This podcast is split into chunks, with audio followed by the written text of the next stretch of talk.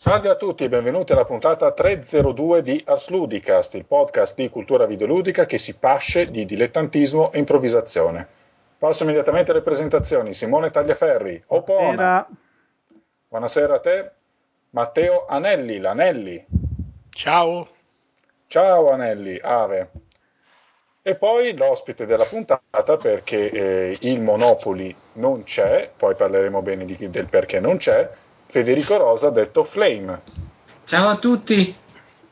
Ciao a te, bentornato fra noi, tutto bene in famiglia? Sì, grazie. Oh, perfetto.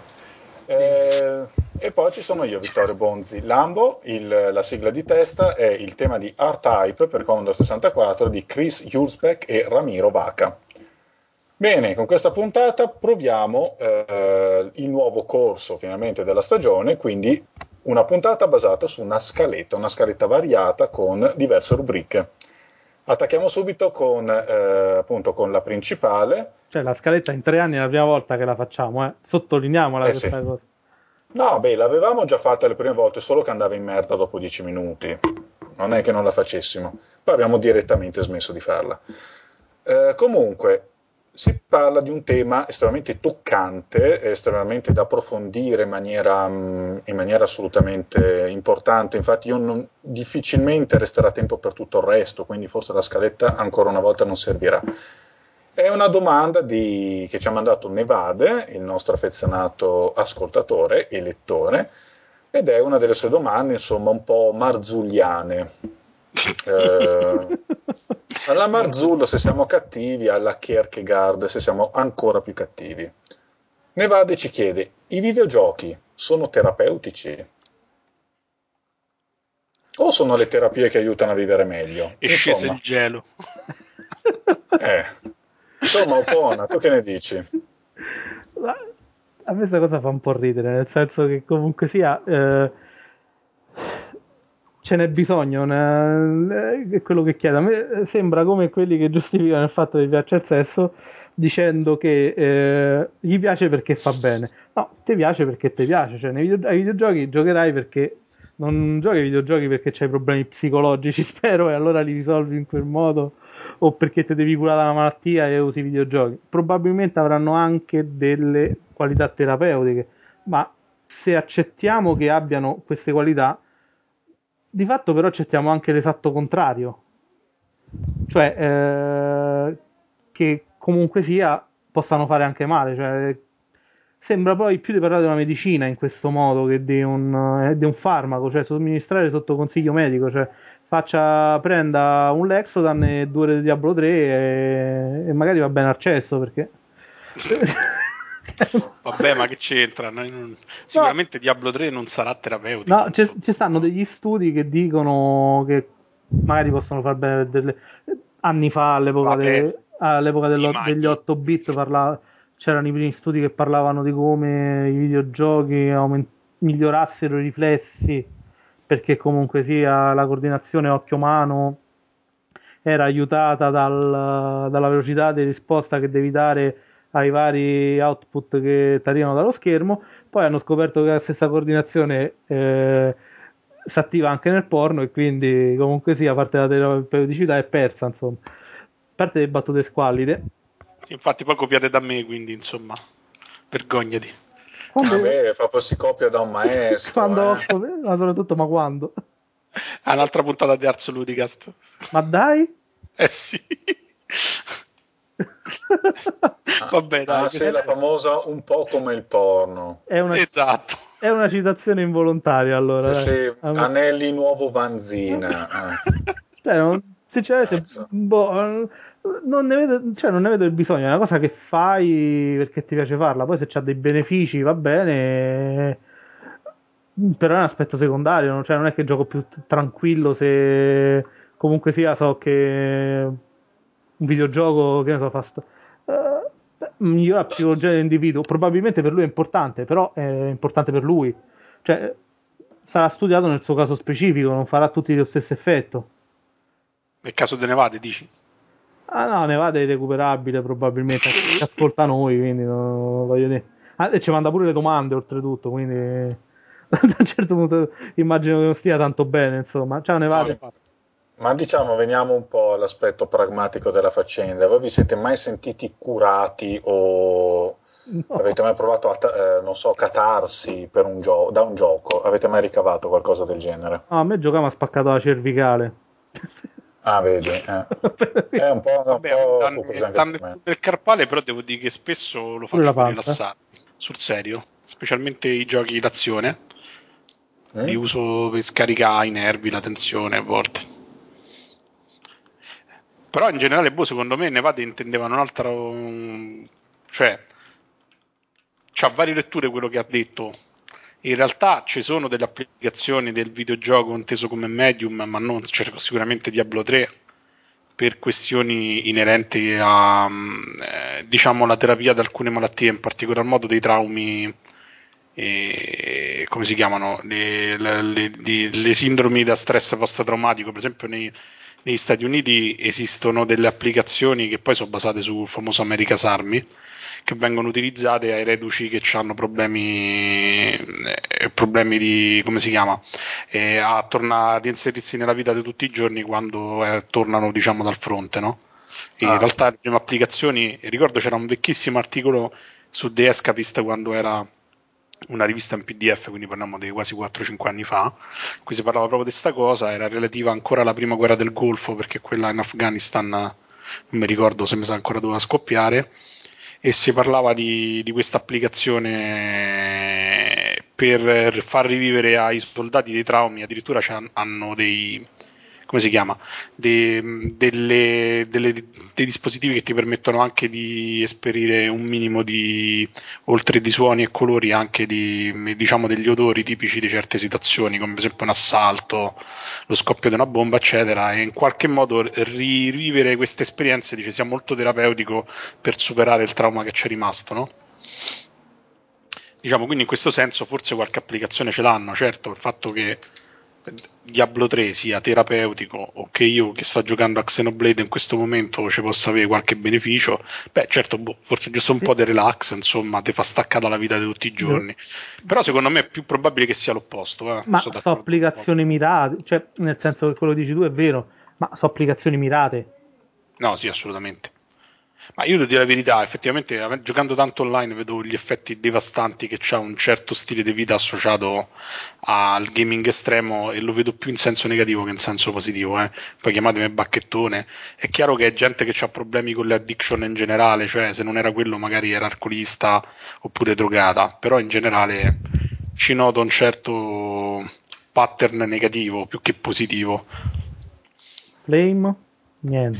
Dunque, io penso che siano terapeutici solo per rilassare, però mm, voglio dire, i generi che piacciono a quelli che hanno una certa età, i giochi arcade, quelli più impegnativi, non è che siano proprio il massimo del rilassamento, cioè un Raiden, un Dodon Paci, non, non rilassano, a meno che non li metti super easy, però allora tanto vale guardarsi un filmato su YouTube, però dai, Beh, però diciamo qualche giochi... action messo veramente facile per rilassarsi ci può anche stare, però qualcosa di terapeutico per riprendersi come la domanda non lo vedo. Cioè non sono prodotti concepiti per quello. Al massimo possono rilassare, possono divertire come i party game, però cioè in che senso terapeutici? Ma, Ma mm, ma mi sembra chiaro che appunto le prime due ore di podcast se ne andranno dietro all'esegesi della domanda. Eh, ma mi viene per fare un esempio un gioco che è stato ben valutato, di cui abbiamo parlato sempre tanto bene. Per esempio, si può riflettere sulla morte giocando con la vecchia di merda. No, basta, la vecchia di merda no. Oh, mi lasciate perdere la vecchia di merda. A parte stanno a fare un altro gioco allucinante, Tales, e ok. Eh, comunque lasciatemi perdere la vecchia merda, poverina. Però al di là di questo, cioè, rispetto per gli anziani. Per esempio, non sono molto d'accordo che il gioco estremamente difficile non sia, tra virgolette, rilassante, perché comunque, spe- specie chi lo gioca bene, non chi lo gioca così tanto fasse una partita, vale un po' per tutte le discipline sportive che richiedono molta concentrazione. Ti dicono che alla fine si entra in uno stato di concentrazione in cui in qualche modo raggiungi una cume, raggiungi un focus tale che in realtà per te, cioè, la fase di stress dovuto all'impegno, eccetera, si supera, diventa più una, un'occasione per, eh, per, focalizzare molto la mente, no? E quello di molte persone lo trovano comunque un'esperienza, non dico proprio rilassante, però insomma un'esperienza eh, diciamo come può essere che ne so fare yoga o perdere o fare meditazione in qualche modo. Che poi vabbè il, il, procedimento è lo stesso ovvero raggiungere una concentrazione tale che perdi un po' la in qualche modo eh, non, non, l'orientamento insomma in qualche modo riesci comunque a elevare eh, la mente fuori del semplice stare lì e manovrare un joypad. Ah ma tipo ad esempio non so con gli shoot em up eh, sì, adesso di shoot em up che dove devi muoverti in maniera estremamente studiata e delicata, anche se c'è un martellamento audiovisivo continuo, cose di questo genere. Sì, una volta avevo letto, cioè avevo letto, avevo visto anche un'intervista su YouTube di uno di questi primatisti mondiali di giochi Cave che faceva. Ah, vedi. Ah. Gli chiedevano proprio, dice, giochi, eh, lui, la, e lui si allena da perché comunque sono giochi che richiedono allenamento, dice, e il meglio di sé lo dà proprio quando non c'è percezione di se stesso mentre gioca, no? perché arrivi a un livello di coordinamento, di risposta ai stimoli audiovisivi che è quasi istintivo e quindi in qualche modo la memoria la, la mente si stacca e c'ha diciamo fase abbastanza catartica insomma penso che sia un grosso antistress se riesce a raggiungere quel livello. Cioè, del videogioco, in realtà quello è un livello di concentrazione estrema che anche chi pratica la meditazione, lo yoga o comunque una qualsiasi disciplina sportiva che richiede precisione riesce a raggiungere in alcuni casi. Eh. Sì, ma in realtà è una questione che riguarda un po', cioè nel senso che addirittura vabbè, se studia quando studi teatro, studi cose del genere, cioè nel senso che nel momento in cui tu interiorizzi l'azione, sta, eh, abbandoni il pensiero razionale sull'azione e la compi in modo meccanico come se fosse effettivamente un'espressione quasi istintuale di ciò che fai.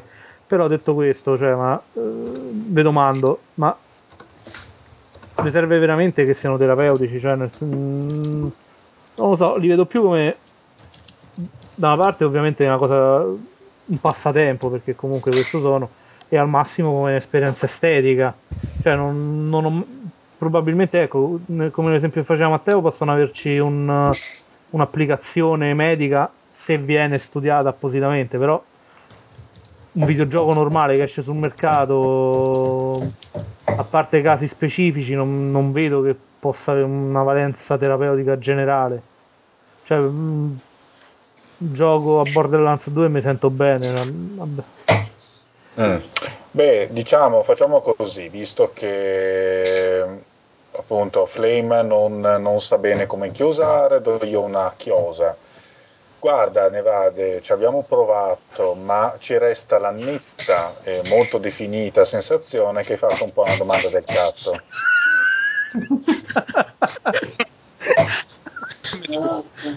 eh, eh, Flame, Nevade, che poi quello si arrabbia. Eh sì No. Eh, si arrabbierà, sfogherà la sua frustrazione con un gioco della Cave e quindi verificherà da solo se i giochi sono terapeutici o no. Noi facciamo proporre gli argomenti ai lettori perché così li esatto. prendiamo per il culo in diretta. Li trattate male. li trattiamo malissimo. Eh, vabbè, e te la concorda. Esatto. esatto. E ma d'altra parte che ci si aspettava da noi. Bene, basta così. Col primo argomento abbiamo chiuso, eh, questa domanda marzuliana ci ha preso fin troppo tempo. Ora è il momento della nuova rubrica. Commento alle notizie. Ah, grande. Eh sì, siccome Opone è sempre sul pezzo, lui eh, ci propone le ultime notizie in materia di industria del videogioco e videogiochi. Ne scegliamo tre o quattro, questa volta tre, e facciamo un commento. Ovviamente non saremo tanto sul pezzo perché comunque la puntata viene pubblicata in differita, ma comunque, tanto comunque l'industria dei videogiochi è stagnante, non succede mai un cazzo, quindi non vedo alcun problema. No, in effetti sono le notizie più importanti diciamo dell'ultimo mese. Ecco, esatto, diciamo quindi... così. Eh, di fresco fresco non c'è niente, insomma, quelle più rilevanti. Sì, diciamo, non sono proprio le vicende della famiglia Forrester. Bene, quindi siamo alla prima notizia, cioè il ben noto annuncio dell'uscita in esclusiva su Wii U di Bayonetta 2, cosa che sta facendo incazzare un sacco di boxari e di sonari, come sono detti i tifosi delle altre Oh. due macchine. Sfumari. Allora, che cosa dite di bello? Allora, la cosa. A eh, questo faccio, riguardo. faccio una piccola introduzione. La cosa interessante è perché quando hanno annunciato che Bayonetta 2 sarebbe stato esclusivo Wii U, in realtà nessuno sapeva neanche che esistesse Bayonetta 2. Era semplicemente il Nintendo Direct che- in cui ci si aspettava che finalmente venissero svelate tutte le caratteristiche della nuova console Nintendo, cioè Wii U. E paradossalmente di tutti gli annunci fatti durante quella conferenza che riguardano una nuova console, quindi comunque sia eh, c'era l'interesse di tutto il mondo catalizzato su quella su quell'argomento. Ci si aspettava che magari erano, fossero i nintendari che avrebbero partecipato di più.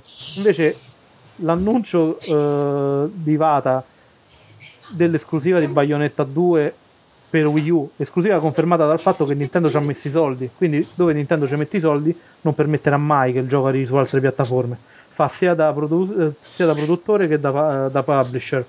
Eh, sostanzialmente è un gioco suo ormai, non, eh, consideriamolo come potrebbe essere un Metroid ecco, a livello di, di presa sulla, sulla serie.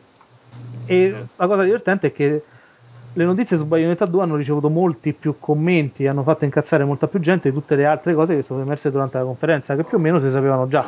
Cioè c'erano, c'erano stati annunci normali, qualche gioco nuovo, eh, data e prezzo americana e giapponese, l'europea non è possibile perché ogni paese fa storia a sé, quindi avrebbero dovuto fare tipo eh, 60 annunci uno per ogni paese e così via.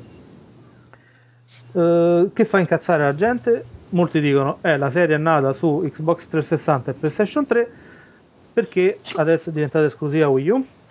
Risposta: se, non avesse, se Nintendo non avesse cacciato i soldi, e Nintendo caccia i soldi ovviamente solo per la sua macchina, il gioco non sarebbe neanche mai esistito. Perché comunque sia, eh, Sega non era interessata a produrre un Sei e sequel. mezzo. E questo è quanto. Cioè, come commentate la cosa? Eh, Flame, che dici? Beh, dico che la loro rabbia si capisce perché avranno difficoltà a importare il salvataggio. cioè, Ma perché se importano i salvataggi? Salvataggi? Sì, sì. cioè No, dai, non dimmi minchiate, è impossibile, come fai? Questo è bello. Non si potrà. No, boh. Il fatto è che era stato annunciato, poi l'hanno cancellato, poi era scomparso. Boh, è che um, quei pochi fan che c'ha la serie, perché cosa ha venduto? 2 milioni di copie.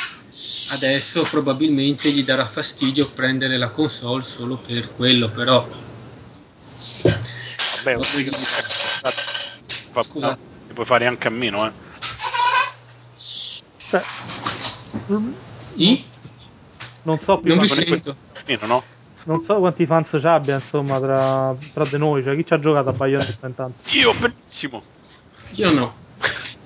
Io nemmeno. strano Flame tu non sei un fan de... sì comunque Sì, ha venduto circa 2 milioni di copie un fan di, di, di questo genere Sì, ma sono fermo alla PlayStation 2, ah ok. Quindi quando passerò a- alla next gen, Io pure, perché tanto la Xbox 360 è morta, quindi... Cioè- no, però in realtà è bello, cioè Bayonetta è un signore. no, a, pa- a parte questo voi, consider- voi considerate una cosa giusta il fatto che la gente si lamenti eh, che sia diventato esclusivo per Wii U? Cioè boh, ma la gente si lamenta a prescindere, cioè se lo facevano Infatti. solo su Xbox si lamentavano lo stesso, che non c'era su PS3, non c'era su Wii U. Ma se anche fosse uscito per tutte le piattaforme avrebbe avuto qualche caratteristica per cui la gente sarebbe stata scontenta. Io lo trovo un po' triste perché inizia, cioè il gioco, nonostante sia stato un gioco secondo me molto più che valido, specie in un genere che si è estinto. E nell'ultimo periodo cioè, ha avuto pochissima visibilità da parte proprio della comunità dei videogiocatori perché poi c'era subito una nuova novità e poi non avendo, sai, la politica giapponese, non ci sono DLC, non ci sono espansioni e quindi alla fine ovviamente anche la community perde subito eh, la visibilità sul gioco. Appena hanno annunciato sta cosa è diventato, cioè sembra tipo Call of Duty, se, se ti annunciano Call of Duty 5 solo per Wii U, no? Vedi migliaia di post incazzati ovunque, quando invece comunque è un gioco sì che ha venduto 2 milioni di copie, però tantissimi giochi ormai arrivano al milione di copie così, e cioè non hanno una community così, così tanto diciamo viva visibile online. Boh, secondo me mi pare un po' più fronto vissuto a livello di piattaforme che proprio per il gioco in sé. Anche se poi boh, alla fine cioè comunque è un gioco che è molto bello, ma francamente si può fare anche a me, penso, perché insomma. Stella. Ma mh, di Anarchy Reign che avrebbe dovuto fare da traino col personaggio di Bayonetta tra l'1 e il 2, si sa niente? Esce in primavera da noi, è già uscito in Giappone. Eh, Platinum ah. si è incazzato perché a un certo punto che ha spostato l'uscita europea e americana che erano previste eh, in contemporanea con l'uscita giapponese o comunque sia sfalsata di poche settimane. L'ha spostata senza dirgli niente e l'ha mandata praticamente in primavera. Mi sembra addirittura o aprile o a marzo 2013 una cosa del genere eh, infatti ci sono, rimasti, ci sono rimasti tutti strani perché praticamente il gioco è pronto, cioè la versione occidentale del gioco è pronta per andare in stampa. Solo che Siga che c'ha un po' dei problemi effettivamente a livello di soldi. E allora, ad... per mandarlo in produzione. no, no, non si sa, cioè loro sono pure incazzati, hanno pure mandato dei messaggi abbastanza espliciti sui vari Twitter, social network, hanno fatto pure un comunicato. Eh, 21 marzo 2013 è la data d'uscita adesso. E, e... Non si è capito, Siga non ha mai spiegato perché ha rimandato il gioco. Forse perché non crede che possa avere successo sul mercato occidentale. Comunque, praticamente si è spenta qualsiasi comunicazione. Non sono arrivati più filmati, non hanno mandato più nuovi screenshot. Cioè, il gioco è uscito in Giappone, morto. Morto, sì. Infatti, vabbè, questo era il problema pure del primo Bayonetta che hanno fatto una veramente poca promozione in realtà in Occidente. Cioè, vedi in, pro- in, proporzione, che ne so, Assassin's Creed, Ubisoft pubblica ormai tipo due video al giorno sul gioco.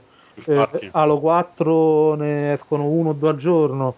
Eh, vabbè, questi spendono miliardi in promozione, ok, ci stiamo. Eh, però, cioè, anche da Anarchy Reigns uscivano cose. Solo che poi a un certo punto hanno smesso completamente di, di mandare materiale e siti di riviste. Ecco questo qua. Comunque sto fatto in Bayonetta 2 probabilmente non crede proprio più nel genere perché Siga ha deciso di spostarsi completamente nel settore mobile e nel settore browser con i vari free to play eccetera eccetera probabilmente attualmente puntano per esempio molto più su Fantasy Star Online insomma due però secondo voi terrà il, il pad del Wii U cioè ehm, voglio dire è una roba tipo Devil May Cry in cui tu devi avere sempre i pollici e gli indici sui tasti non è un genere che tu puoi mollare per premere lo schermo. No, infatti, in realtà loro, Nintendo ha annunciato più volte che quella è una periferica che in realtà non è neanche necessaria per la maggior parte dei giochi. Tanto è vero che al momento non prevedono neanche di usarla nei giochi a due giocatori, hanno detto che forse se ne parlerà tra un anno dopo l'uscita in Occidente, insomma. Ah, Quindi, poi funzionerà insomma, male, poi c'era la versione dopo fatta bene, ho capito. No, in realtà poi il discorso, quello nessuno, a cui nessuno fa caso, è che se ho capito bene, in realtà lo schermo non è uno schermo touch di ultima generazione, ma funziona ancora col pennino, cioè è una superficie touch di quelle... Eh, si dice, mi ricordo mai se resistive o capacitive, insomma, quelle che hanno pannellino di plastica e bisogna premere forte se deve piegare il pannellino per DS toccare. Sì, sì, è, sì tipo, il, tipo il DS. Non dovrebbe essere una superficie touch stile iPhone o stile telefoni Android. Quindi forse anche questo ne limiterà, cioè tranne i menu con i tastoni tipo che hanno fatto vedere per Zelda, il controllo non dovrebbe essere molto preciso. Poi essere pure mi sbaglio io, eh, perché devo dire la verità, non è che sto seguendo molto da vicino il video. Nonostante devo dire la verità, un po' mi interessa per, perché comunque è la console che permette di portare i giochi del Wii sui televisori di nuova generazione senza diventare stupidi con dei cavi che ormai manco supportano più. E quindi da quel punto di vista potrebbe essere interessante. Però certo anche il prezzo che hanno annunciato secondo me ci possono mettere pure Gesù Cristo oltre a Bayonetta ma è sicuramente troppo alto.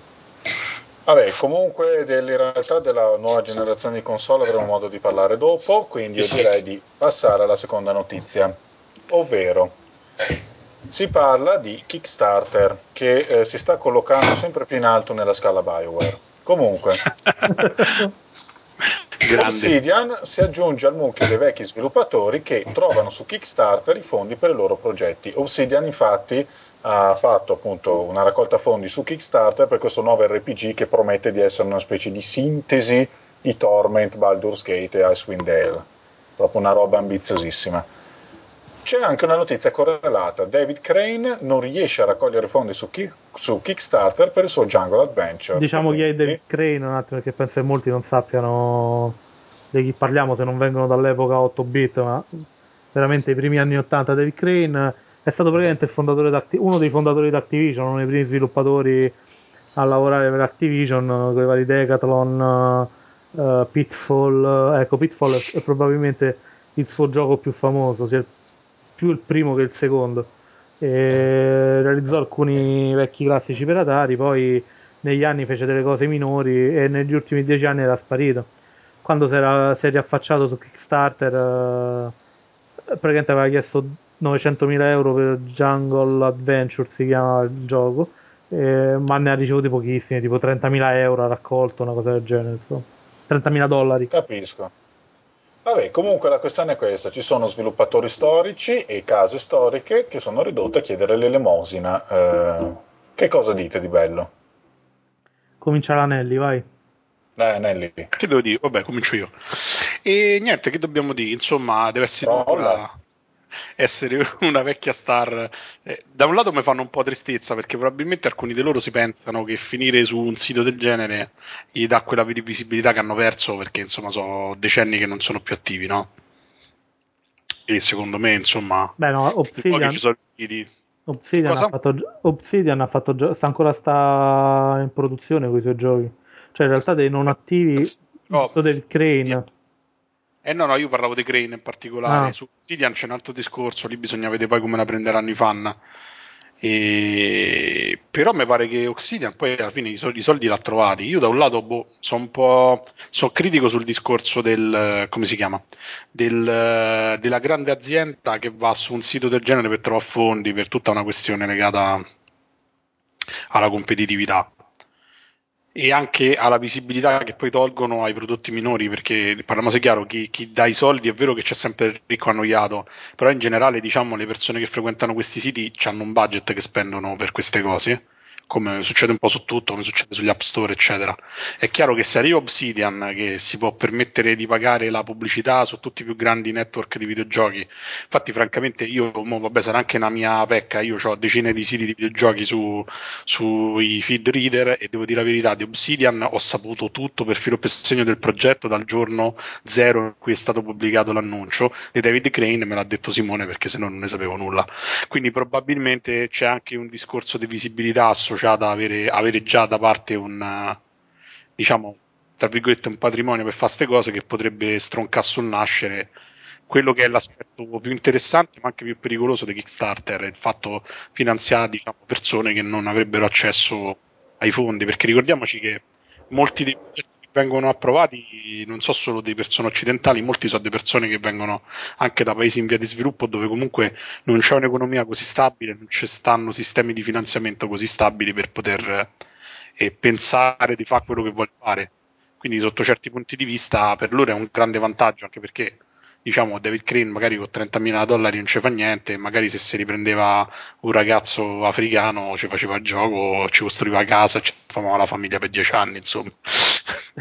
Poi boh, io su queste cose ho dato finanziamento indie, ho altri tipi di dubbi perché in realtà Kickstarter c'è questo boost perché ci sono arrivati VIP però poi in realtà eh, loro non garantiscono che il progetto venga realizzato, che le persone ottengano le ricompense e è un po' presto per capire se poi si adatti bene al mondo dei videogiochi.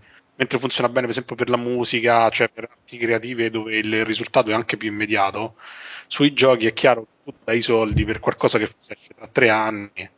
Cioè, eh, ci sono anche casi di giochi italiani che hanno preso i fondi a febbraio, a gennaio e ancora oggi, insomma, non si sa che fine hanno fatto e teoricamente c'erano delle demo che sembravano quasi pronte, quindi in generale un po' di critica, un approccio critico, boh, bisogna farcelo secondo me. Vabbè, insomma, ci avranno, saranno bevuti tutti i negroni. Eh, no, poi comunque considerate, insomma, David Crane, voi dovete considerare che in questo ambiente una cosa esiste solo se arriva alle orecchie dell'Anelli, cazzo. o no? Opona. No, a me fa tutta questa storia fa un attimo, cioè, fa un attimo riflettere. Allora, da una parte sono contento che dei grandi sviluppatori del passato, perché poi fondamentalmente sono loro che lo fanno. Non... Eh, Schafer viene dall'epoca LucasArts quando faceva le avventure grafiche. Eh, David Crane viene dagli anni 80. Adesso si sono lì al gruppo Revolution che viene da. Eh, no, il primo faceva giochi avventure grafiche per Amiga, hanno cominciato loro con Lure of the Temptress. The Temptress, Beneath Steel Sky. Sky, di cui faranno un seguito oltretutto. Ah, ma dai. Sì, hanno annunciato proprio su Kickstarter. Ah, a me non piacciono tanto i giochi Revolution, ma quella è bella proprio. Poi, eh, vabbè, insomma, comunque sia, tutta, eh, vabbè, Obsidian è formata da gente che faceva i giochi di ruolo negli anni 80, stessa cosa in Exile che sta facendo Westland 2 è diventato un modo per uh, i vecchi sviluppatori di rifare quello che vogliono fare, cioè che vogliono veramente fare. Che si è sempre visto che nei giochi moderni, quelli che comunque gli vengono commissionati dai publisher, uh, hanno, hanno, sempre avuto una certa indiffer- insofferenza e indifferenza. Uh, cioè, Schafer che fa il gioco dei Muppets non gliene fregava niente, l'ha fatto su commissione, ha fatto due filmati buffi per fare ridere la gente su YouTube e vende il gioco e poi è finito lì però si vedeva che era una cosa che non stessa cosa Obsidian che fa Dungeon Siege 3 cioè ma che cazzo gliene frega Obsidian di fa un action RPG hanno sempre fatto giochi di ruolo comunque sia in cui hanno sperimentato con i dialoghi col sistema del gioco con i bug. E... sono un cazzo eh? perché fare un gioco che funziona allora, magari stavolta hanno ricevuto il finanziamento da gente e non ci avrà uh, bug il gioco no, tra, tra però quello che a me, a me Mm.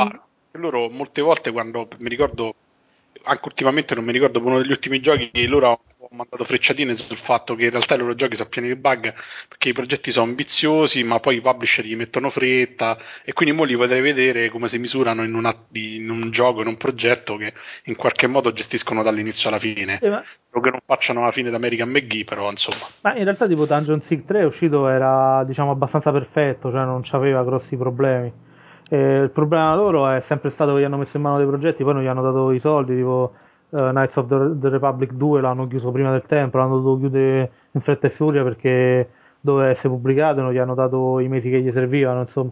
Vabbè, ma a parte questo qua, uh, a me fa riflettere questa cosa anche perché vedo da una parte sono contento, dall'altra però mi chiedo, in tutti questi anni che ci avete venduto? Cioè, voi chiedendo i soldi su Kickstarter e volendoli diventare indipendenti, sostanzialmente ci stanno dicendo che se sono rotti i coglioni fare un certo tipo di giochi, che considerano merda pure loro.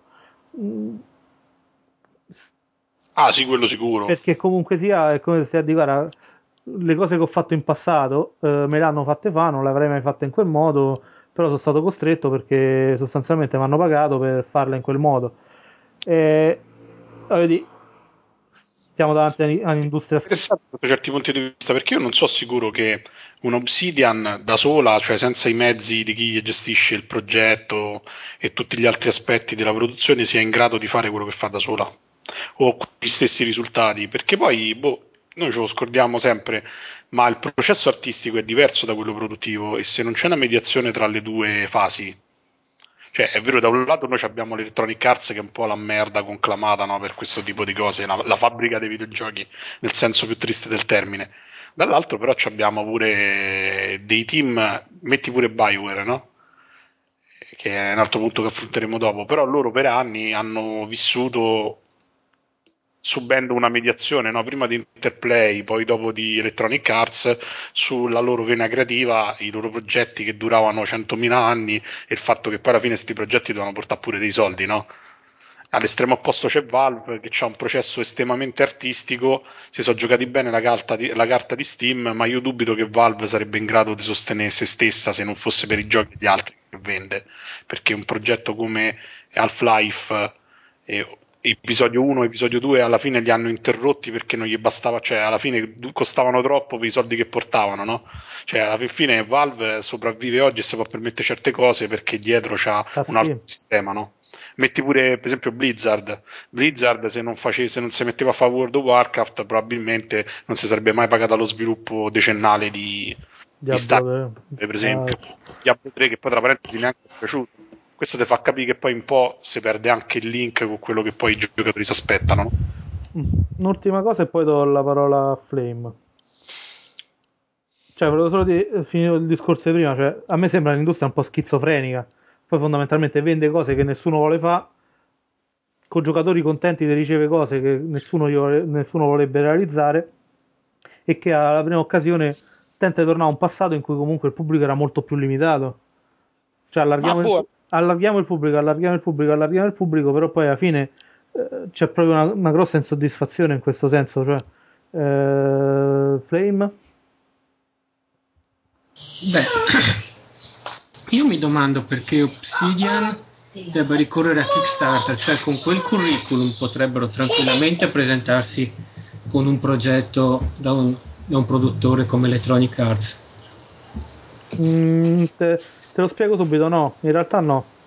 Cioè, i, publi- i publisher hanno diciamo interesse in alcuni tipi di progetti e in altri chiudono completamente le porte. Cioè, nel senso, se tu gli proponi un gioco di ruolo ar- ultra hardcore eh, fatto come cazzo di pare a te sul modello dei giochi del passato, dicono subito no. E ti spiego anche perché: perché vendevano un cazzo. Cioè, la gente sta tutta sui forum a dire: Ah, che belli i giochi del passato, i giochi BioWare, i giochi tipo Baldur's Gate, Fallout, eccetera, eccetera. Eh, la verità è che poi la gente questi giochi li scaricava o li masterizzava o li prendeva comunque in qualche forma pirata e a ven- come copie vendute stiamo su, su una quantità abbastanza ridicola, non per niente tutte queste grandi società se poi non arrivavano i grandi publisher erano fallite. Per questo che hanno visto Kickstarter, perché comunque ti fai fi- finanziare in anticipo e il rischio di produzione è minimo. Cioè, mh, sta cosa non si sottolinea mai, però quando si legge poi ah, che belli erano i giochi del passato, bisogna sempre considerare che erano giochi che vendevano poco. Cioè, eh, Baldur's Gate, che comunque c'era un nome di richiamo, non mi sembra, mi sembra 800.000 copie, qualche cosa del genere. Cioè, se parliamo di Baldur's Gate, Eh, pure altri tempi eh. cioè, Sì. c'erano i cifre adesso Sì, però, non, però eh, che, BioWare, di cui parleremo tra poco, se vogliamo anticipiamo il discorso, cioè con la fuga dei due fondatori, eh, sarebbe la prossima notizia, e, e BioWare tutti a dire l'ha comprata Electronic Arts e l'ha rovinata. Sì, cazzo, ma BioWare quando l'ha comprata Electronic Arts, se non la comprava Electronic Arts, falliva. Cioè, eh, ricordiamoci sempre questo, stessa cosa Origin, al- di Richard Garriott, e stessa cosa eh, Westwood Studios.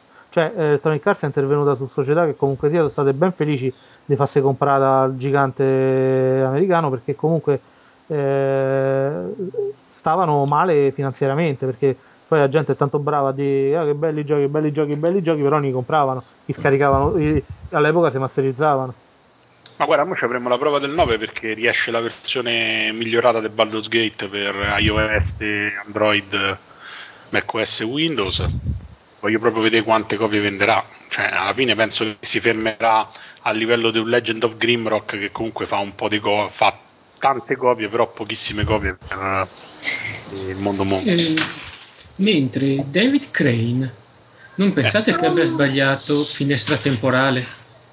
Cioè, se ne esce con un gioco, un Pitfall, che se lo fa in 3D viene fuori un, uh, un Uncharted, un Tomb Raider, con un Tomb Raider che esce la primavera dell'anno prossimo e un Last of Us, cioè quel- sempre quello degli autori di Uncharted, che uscirà più o meno nella stessa finestra temporale.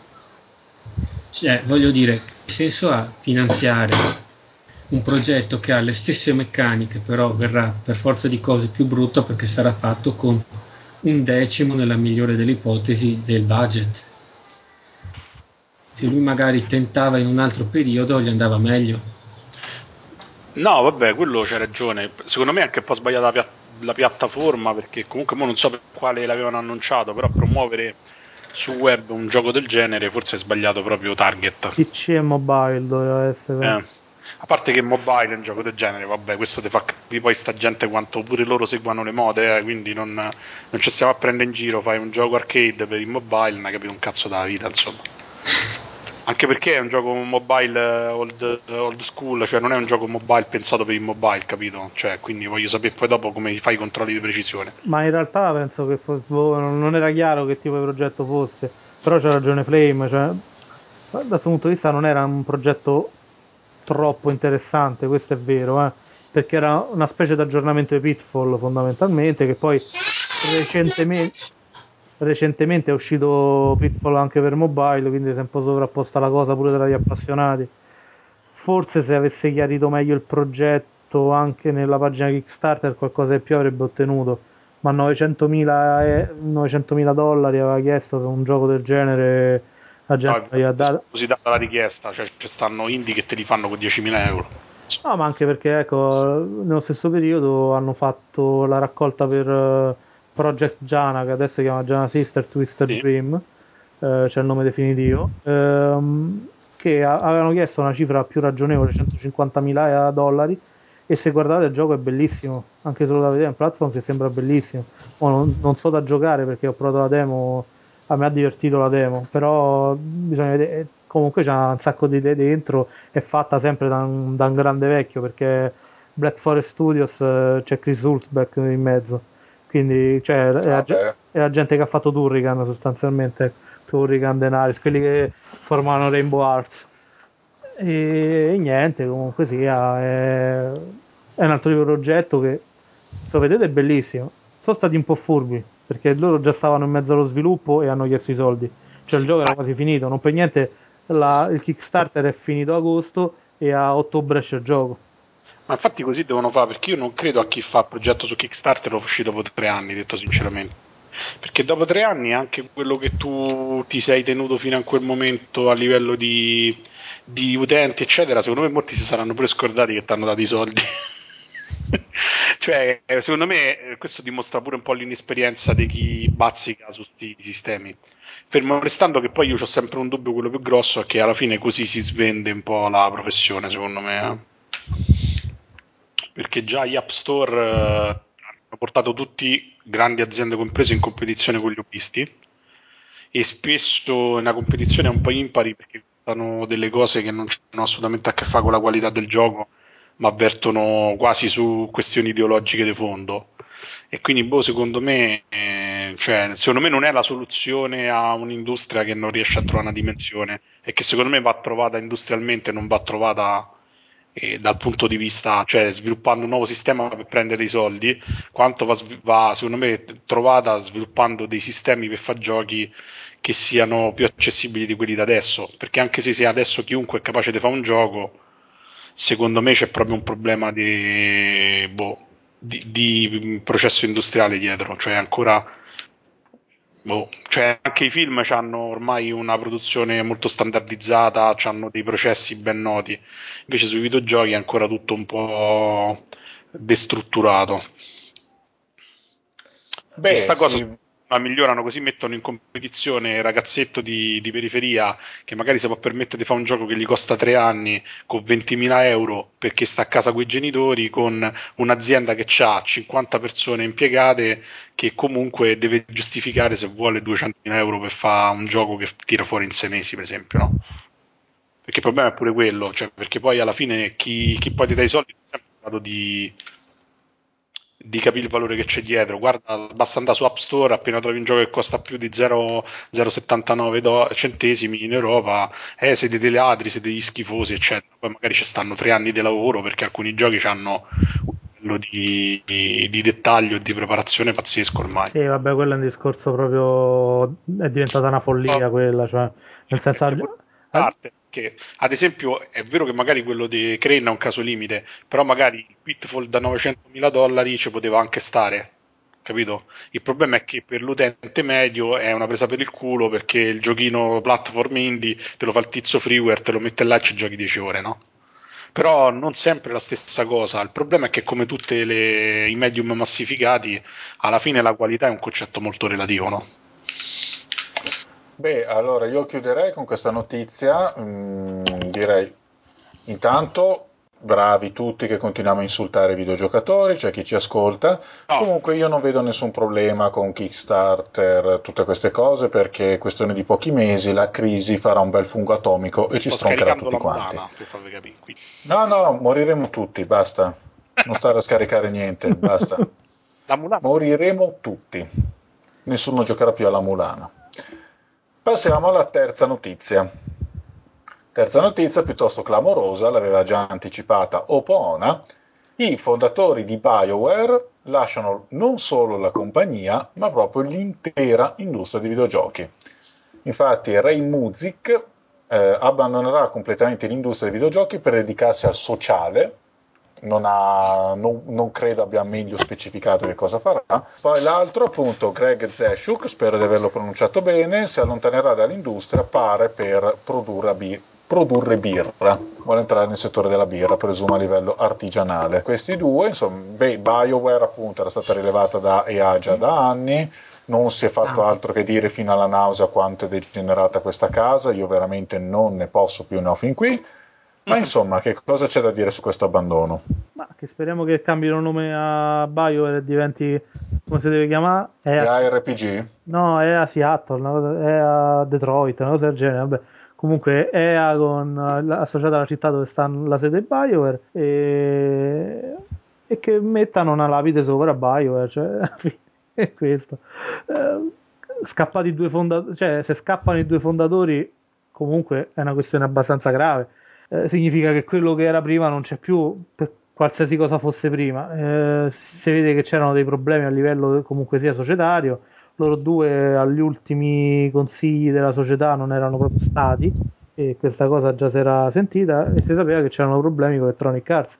Ci sono stati problemi sia per Mass Effect 2 sia per Mass Effect 3 e ci sono stati problemi per Dragon Age Origin 2 cioè Dragon Age 2 Origin è il primo perché comunque sia eh, il 2 l'ha voluto per forza EA fatto in due anni infatti hanno ridotto all'osso tutti i sistemi per poterlo fare in breve tempo hanno fatto una specie di picchiaduro fantasy. Eh, il Mass Effect 2 da gioco di ruolo è diventato sparatutto, poi vabbè la gente si beve tutto e quindi hanno detto tutti che è stupendo. Comunque eh, que- le meccaniche che hanno tolto non le hanno tolte per migliorare il gameplay, le hanno tolte perché non c'avevano tempo per, per mettere quelle da gioco di ruolo che richiedono più tempo e quindi l'hanno trasformato in un Gears of War con quest. Mass Effect 3 ci stanno le quest, eh, il sistema di quest più bello del mondo perché non c'avevano tempo di fare queste secondarie e quindi le quest secondarie si trovano origliando le persone che parlano. Cioè voi immaginate che state per strada e sentite uno che dice ah oggi ci avrei veramente voglia di un gelato, andate al bar, glielo comprate, glielo portate e lui vi dice grazie e prendete punti esperienza. Ecco questo è il livello delle queste Mass Effect 3, insomma di queste secondarie. Però pare che siano piaciute pure quelle perché che ne so, la gente apprezza veramente Eh, la gente basta che gli dici quello che gli deve piacere, cioè, gli probabilmente fanno delle campagne pubblicitarie molto convincenti perché sinceramente a me queste cose lasciano abbastanza basito, cioè non, non hanno senso. Se, si parla sempre di narrativa nei videogiochi, poi usano tecniche totalmente antinarrative per giustificare delle mancanze che sono tutte produttive e comunque viene fuori che fanno i capolavori immortali dell'umanità. Vabbè, detto questo, si, si sapeva che comunque BioWare era in fallimento, era fall- via del tramonto. cioè, era un fallimento, hanno annunciato un free to play, uno strategico eh, che sviluppa uno strategico di Command and Conquer, cioè BioWare che sviluppa un free to play per browser di Command and Conquer. Cioè, si capiva che non era più quella che era prima, cioè, gli stavano assegnando progetti per fargli fare qualche cosa, ma non c'avevano ma Electronic Arts non c'ha ben chiaro che cosa effettivamente BioWare possa fare. Perché diciamoci la verità, i giochi BioWare vendono, eh, però vendono sempre 3 milioni di copie, cioè non sono mai andati, che so, come un Assassin's Creed che ha raggiunto i 10 milioni di copie, per non citare eh, Skyrim che ne ha vendute altrettante, se non di più, eccetera, eccetera. Cioè, c'hanno sempre c'hanno una loro fanbase molto forte, che però non si sposta di una virgola da episodio a episodio, anzi diminuisce. Mass Effect 3 ha venduto meno del 2.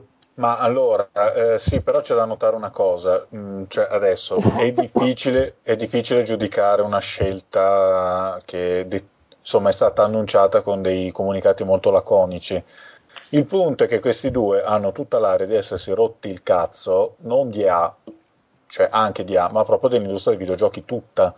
Cioè, non provano neanche la strada di Kickstarter, tanto per cambiare, né a fondare una società nuova, vanno a fare tutt'altro. Boh, Quindi... a me detto, non, mi, non mi pare così tanto strano, però, perché alla fine sono persone che hanno fatto quello che hanno fatto a dei livelli molto alti, no? Hanno raggiunto pure una mm. stabilità economica e finanziaria che, che, che se ne dica, una volta che hai milioni di euro e di soldi, te ne frega relativamente di continuare a fare il, il lavoro che fai. Poi ricordiamoci che per quanta par- passione ci può essere è un lavoro, no? E quindi alla fine quando sei obbligato a farlo come non ti piace più a te o come hai dimostrato di non essere capace di fare, perché poi ci dobbiamo mettere pure quello, perché queste sono persone che hanno dovuto salvare l'azienda, sì è vero, un, accettando un compromesso economico, finanziario, svendendo al cattivo dell'industria, eccetera, ma in qualche modo hanno dimostrato di non saper fare il loro lavoro. Quindi è anche normale che ci sia un po' di delusione, un po' di stress. Poi di solito quando un'azienda vende un'altra azienda o si fonde, si sa che poi troppi galli nel pollaio non vanno bene, no? quindi qualcuno viene sempre fatto fuori.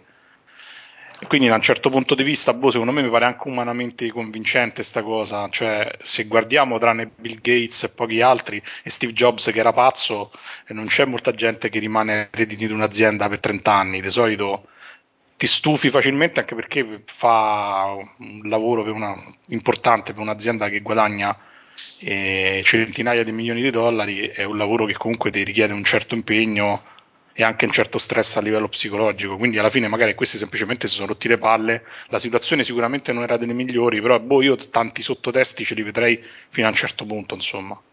Cioè, pensiamo che sono persone hanno raggiunto quello che volevano raggiungere, sono rimasti delusi da alcuni fallimenti dell'ultimo periodo, non si sono adattati a un nuovo, una nuova prospettiva, a un nuovo stile di lavoro e tutto quanto, hanno detto vabbè ma fanculo, vado a fare del bene al prossimo. Cioè, da un certo punto di vista, meglio quello che, che ne so, che fondavano un'altra azienda e facevano quelle parabole discendenti tristi che poi fanno tutti i veterani del settore quando perché poi parliamoci chiaro, BioWare non era, BioWare non era loro due, era l'insieme di più di 100 persone che comunque c'era un gruppo creativamente solido, c'erano tante persone che sapevano fare il loro lavoro, che lavoravano bene insieme. Come tutte le, le, cose di gruppo, quando il gruppo inizia a perdere i pezzi si sfalda, ma secondo me il problema non so loro, so che comunque da BioWare ne, nei scorsi due o tre anni se n'è andata tanta gente che poi era quella che faceva i giochi, realmente. E anche quello c'ha, c'ha un prezzo, secondo me, a livello sì, è vero, loro fanno più rumore perché sono i fondatori, però alla fine quando una società è fatta da Guardate, eh, guarda quando se n'è andato West e Zampella da Activision, non è cambiato un cazzo, cioè alla fine i Call of Duty sono belli come quelli di prima, è vero che loro si sono portati parte del team, però comunque parliamo, cioè quando c'hai un progetto che ci lavorano 300 persone, se ne vanno due capi, allora veramente o erano monomaniaci che controllavano tutto o altrimenti c'è sì. la credibilità che si va persa, insomma. Anche, anche, cioè, anche, Blizzard ha fatto le cose migliori quando tutti i suoi membri storici se ne sono andati. Cioè, World of Warcraft è uscito quando le ultime persone di, che avevano lavorato a Diablo, a Diablo 2 e a Battle.net avevano sbattuto la porta perché si trovavano male nel nuovo ambiente che Vivendi aveva creato. Cioè, quindi alla fine è una cosa abbastanza consolidata, insomma. Capisco, eh, ma a questo punto io ho una domanda. Mm visto questa tendenza, quante speranze ci sono che eh, diciamo Molino vada a fare servizi sociali da Don Mazzi? Eh, quello è un problema perché lui si trova bene, capito? Quella è la cosa brutta. Lui si trova bene. Cioè, quando lo via Microsoft gli dà una barca di soldi e lo caccia a calcio in culo dopo dieci anni, che non ha concluso nulla, lui comunque è contento perché va in giro a millantare, quindi non ce lo toglieremo mai di torno, capito? Beh, il gioco che ha fatto, che sono curioso de- che sia Curiosity, e sono curioso di vederlo, però Dai, c'è un, po de... c'è un po' del genio, eh? c'è ancora un po' del genio. Via. Cioè, è geniale nei presupposti, poi magari il gioco è una merda, però c'ha dei presupposti che sono abbastanza interessanti. No, ma fa, gio- ma fa, anche dei giochi belli ogni tanto, solo che non sono quelli che promette, che, che vuoi che sia. No, cioè, lui... Fable è un bel picchiaduro. Ma lui no? è dai tempi Black and White che non fa più un cazzo, fondamentalmente. Cioè, andava in giro a dare interviste, a dare interviste e faceva cioè, fondamentalmente quando giri per tutto il mondo a da interviste non è che c'è tempo di svilupparlo il gioco ecco. e quindi comunque si sapeva che non faceva niente aveva delle idee però poi alla fine la prima Xbox non gli ha permesso di inserirle uh, Fable 2 e Fable 3 alla fine sono andati sulla falsa riga del primo quindi ci hanno avuto poche, poche aggiunte anzi il terzo fa veramente schifo e niente Adesso ha fatto Curiosity che è divertente come idea.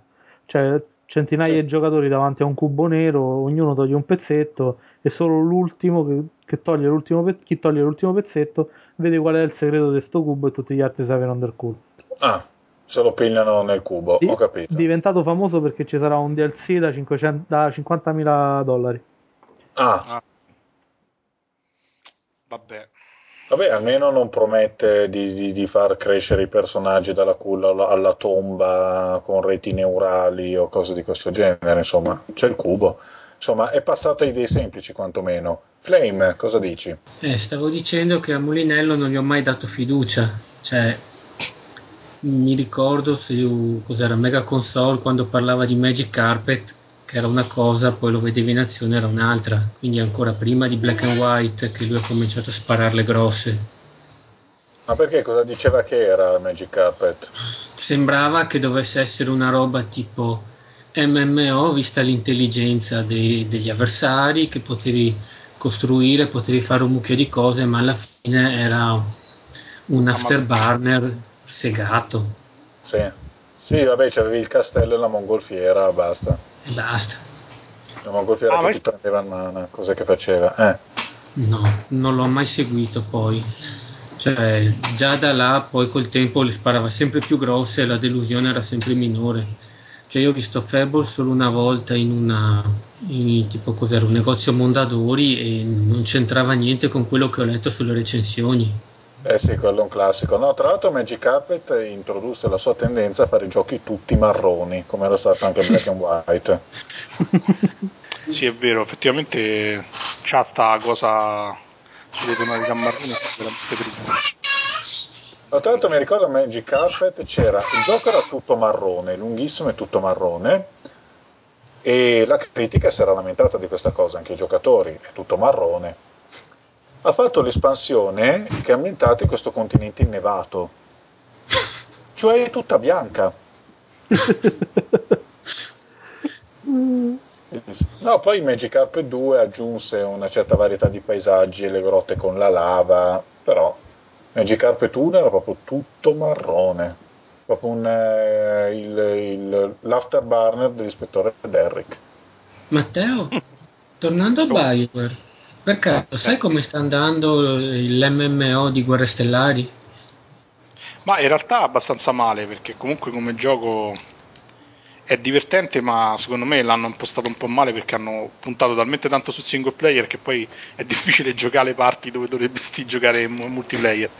Eh, diventerà free to play adesso a ottobre, cioè proprio subito dopo l'autunno, se ho capito bene Sì, sì. proprio perché hanno, un grosso, c'hanno avuto una grossa emorragia dei giocatori, anche perché si finiva abbastanza in fretta e come ho detto alla fine te lo puoi giocare tutto in single player, io ho fatto così, storie molto belle tra parentesi, solo che se sei un po' perso. Anche perché adesso con Guild Wars 2 che ha un approccio più maturo al genere diventa difficile trovare un, eh, diciamo, un termine di paragone che, che non sia World of Warcraft che faccia le cose da vecchio che faceva World of Warcraft, insomma. Ma secondo te, rispetto a quanto ci hanno investito, quanti abbonati avrebbero dovuto avere? Per, eh, Ah, in realtà lì non, non interessa tanto quanti, quanti abbonati ci devi avere, il problema è quanto tempo resti in giro e quanto sono disposto a aspettare i finanziatori per ottenere i soldi indietro. Perché sai, un eh, gioco online del genere loro ci hanno investito tanto, si parlava di 50, 50 milioni, una cosa del genere, non mi ricordo 50 o 40 milioni, comunque soldi quasi mai visti eh, nell'industria dei videogiochi, però è anche vero che 100.000 utenti che ti pagano quasi 20 euro al mese cioè te li fanno fare in fretta quei soldi, capito? Il problema è che loro pensavano di avere qualche milione di abbonati, in realtà ce ne avevano avuto, mi pare che prima che annunciassero il free to play stavano sui 200-300 mila. Per esempio Dragon Quest 11 che è uscito per Wii eh, da, pochi, da pochi mesi, dopo il periodo diciamo degli abbonamenti gratis, delle scatole vendute no, che precede la vendita, c'ha già 300.000 abbonati fissi che non so pochi essere un gioco su una console che è praticamente morta e che comunque non è diciamo cioè eh, come si chiama il Wii insomma non è una console famosa per, che comprata dai giocatori che vogliono giocare multiplayer c'è stato sì il caso di Monster Hunter ma c'è stato per altri motivi Beh, quindi insomma però- il confronto è stato abbastanza imbarazzante eh. confronto proprio anche con questi altri generi. Però è sempre da, Però- Quest in Giappone, eh? No, No, quello quello sì, che volevo dire è che su tutta la storia di Bioware, risulta in special modo su questo MMO, loro hanno avuto una valanga di eh, finanziamenti per progetti che non potevano contare su chissà quanto pubblico, cioè loro praticamente per loro ogni gioco è uno Shenmue che deve vendere quasi più del, Sì, della piattaforma che poi guardo qui su VG Charts eh, praticamente Mass Effect 2 360 e PS3 sommando le vendite ha venduto come Mass Effect 1 quindi non aveva senso che poi ci investissero ancora più soldi per fare il 3 se tanto la base di utenti è quella di 3 milioni un muro che non riescono a superare. Cioè non capisco questi investitori che arrivano e dicono sì, ci sono 100 milioni di Nintendo DS nel mondo, facciamo un gioco che ne deve vendere 20 milioni di copie, ma fine della fiera quelli che comprano uno, due, tre giochi al mese sono sempre gli stessi che saranno 5 milioni a farla grande, per cui sì.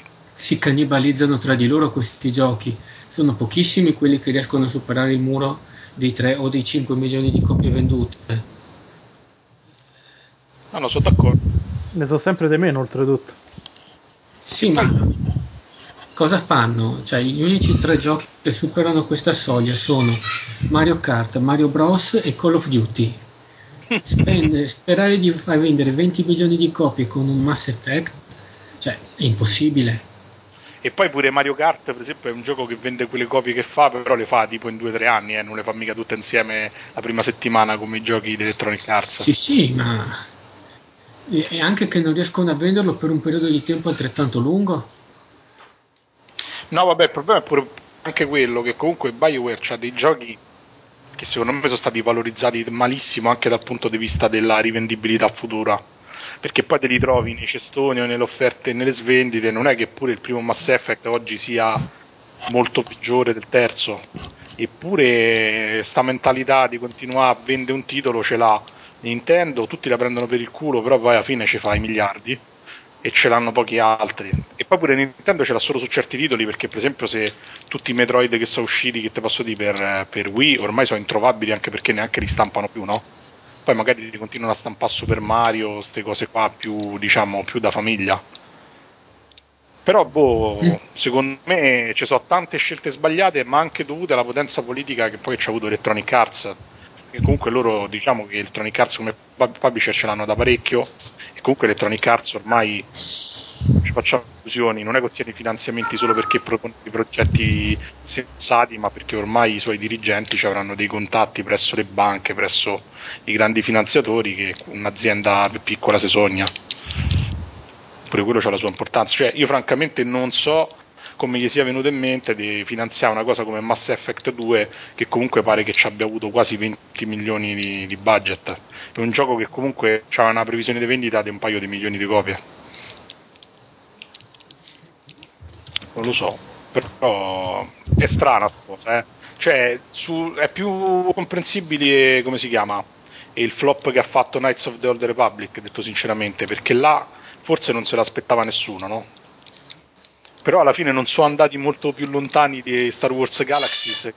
Per molti è il paragone del gioco di merda, insomma, dal punto di vista dei giochi online. E in realtà loro, ah, spacchiamo il culo di qua, spacchiamo il culo di là, sono durati molto meno di Star Wars Galaxy. E comunque erano avanti per quasi 7-8 anni, sa. Quindi, insomma, Beh, c'è sempre il nome Star Wars dietro che alla fine. No, però capito, è assurdo che comunque un gioco che secondo me è anche migliore sotto molti punti di vista come quello di Bioware non è riuscito.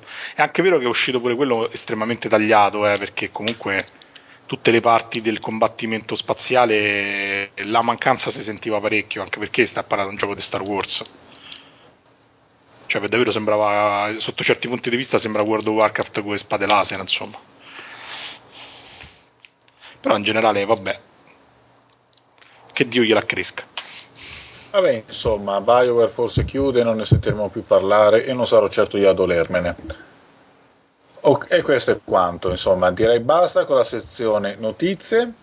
Passiamo alla prossima rubrica, ovvero parliamo per un po' della next gen, la prossima generazione di console che sembra essere alle porte, se non fosse che sta per scoppiare la guerra nucleare che ci sterminerà tutti quanti, ma insomma le case ci provano. Insomma, eh, ognuno di noi ora eh, dirà un po' quello che si aspetta, che desidererebbe eh, dalla generazione di console Ventura. Inizio io, la faccio molto semplice. Io sono ancora fermo alla generazione ancora prima. Io ho la PS2 e il GameCube, tanto per capirci, e quindi che cosa spero? Spero, non so, che la 360 si deprezzi o che la trovi usata poco, così continua ad essere in ritardo come al solito. Eh, non so, Flame cosa dice?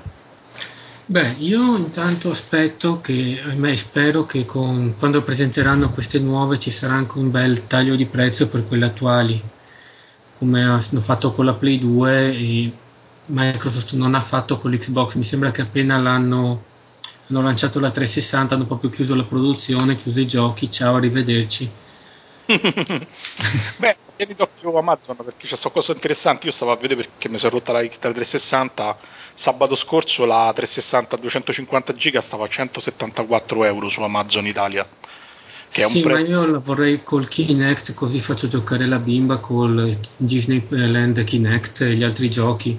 Eh, allora eh, non te salvi via la versione per frollocconi da 300 euro. Che tenero. Però è. No, mm, beh, tanto dalla prossima generazione aspetto che tutti sfruttino i 1080p perché adesso la maggior parte dei giochi li fa eh, in risoluzione minore oppure la raggiunge scalando l'immagine con dei filtri, cioè non sono 1080 nativi. E poi... Quanto porgi, fidate? Queste mm? sono le proprio da forum. Cioè, a meno che non ti escono quelle conversioni scandalose che, dove il gioco gira a 640x480 e te lo scalano tra i 720 e i 1080 su un televisore, a meno che non stai appiccicato tutto. Mm, lo dicevo, quel gioco a 10 cm dal televisore. No, però io che ero parzialmente indeciso su quale delle due attuali prendere quando ci sarà un calo di prezzo, mi informo guardando anche i siti più nerd che li confrontano e lì c'è appunto eh, se la risoluzione è realmente nativa, upscalata, vabbè, ma lì ci sono anche i malati che si mettono a contare i cali di frame, che non so, vabbè, quelli sono pagati per farlo, quindi. Il discorso che facevo era proprio sulla qualità dell'output video, indipendentemente dalla risoluzione, che è una cosa che si nota molto se c'hai la 360 e la PS3 la colleghi allo stesso televisore. Cioè la PS3, come tutte le console Sony, perché pure la PS2 ha stessa particolarità, ha un, una, quali, una, pulizia del segnale video molto superiore a quella della 360. Non dico la risoluzione, ma proprio la definizione a parità di risoluzione. È una cosa che, per esempio, su 360 è molto eh, diciamo bassa la qualità anche perché è nata come una console analogica che è stata convertita all'HDMI strada facendo, no? E quindi ha dei filtri diversi che in qualche modo sacrificano la definizione. Però, cioè, che ti posso dire, non mi succede mai, per esempio, di attaccare la PS3 a un televisore anche quando la porti in giro. Comunque, in molti momenti ho fatto 8000 traslochi, quindi l'ho provata su un numero inverosimile di televisori. Devi vedere, per esempio, un'immagine che ti si sdoppia sui colori chiari, per esempio, una cosa che succede mai con le console Sony. E invece, per esempio, con eh, la, la PS3 o con lui è all'ordine del giorno cioè se non c'è un televisore da 5.000 euro. C'ha per esempio qualche piccola sbavatura a livello di qualità video. Secondo me quella è più importante del, della risoluzione vera e propria perché poi quella ormai si maschera in 20.000 modi cioè basta un po' di anti-alias in realtà tra il 1080 e il 720 è poco notabile. Anzi io spero che mantengano una risoluzione standard anche se bassa ma che aumentino la qualità del gioco in sé perché anche, cioè, è un po' quasi avvilente che ti escono giochi quest'anno e tu li guardi alla fine ti sembra di sta giocare comunque a un gioco PS2 con una risoluzione un po' più alta. Cioè, questi personaggi legnosi. Cioè, alla fine questa è stata una generazione un po' sfigata, sembra un po' l'amiga di dieci anni fa, no? Si è concentrato tutto sulla grafica e poco sulla sostanza, in qualche modo. Siamo tornati molto indietro sia come qualità che come generi. E è chiaro che si spera che nel futuro sta cosa un po' migliori. Un po' una cosa che spererei è che venga migliorato eh, l'uso di, ad esempio, del Wiimote, del, del Move o di Kinect, perché ad esempio quando hanno presentato il, il Wii che ancora si chiamava Revolution, proprio io ci credevo che potesse fare dei giochi strafighi, cioè l'idea che tu c'hai questo telecomando e ti fanno un gioco di guerre stellari che tu lo muovi e ti muove uno a uno la spada laser era una figata poi non è stato sfruttato a dovere. Già adesso poi con il Wii U si, si concentreranno sullo schermo touch del pad e tralasceranno parecchio secondo me i comandi con il Wiimote il Move è morto che potevano farci delle belle cose, ma quando fai le cose hardcore come Rez e il suo seguito non vendono, perché mi sembra Child ha qualcosa, come si chiama? non ha venduto niente. Eden, ha venduto niente. Sì, lo trovi sui cestoni a 10 euro. E la gente neanche lo compra. Kinect c'ha il problema proprio della mappatura perché quando tu fai certi movimenti il, il, computer non può prevedere cosa fare nel movimento dopo, quindi tu sei limitato per forza di cose, però l'idea che possa essere usato per fare dei bei giochi mi attira. Voglio dire, io per quasi vent'anni tutte le novità che ho visto sono stato uno o due tasti in più sul pad. C'è stato uno stacco grosso che è stato dato da Nintendo col penino e col remote, però a parte il, il penino del DS il Wiimote, il, il Move e il Kinect non sono stati sfruttati sia per limiti hardware sia per sfortuna o trend di mercato. Però mi piacerebbe che venissero fatti più giochi e che venissero anche apprezzati dal pubblico perché di solito tutto quello che usa il Wiimote se non è un gioco hardcore con i controlli mappati sul Wiimote viene visto come un giochino stupido da ignorare. Beh sì, è vero. Però... Quindi più che dalle console io aspetterei un cambio dagli sviluppatori, ma e questo è utopico dal pubblico, perché il pubblico non penso che cambi. E allora?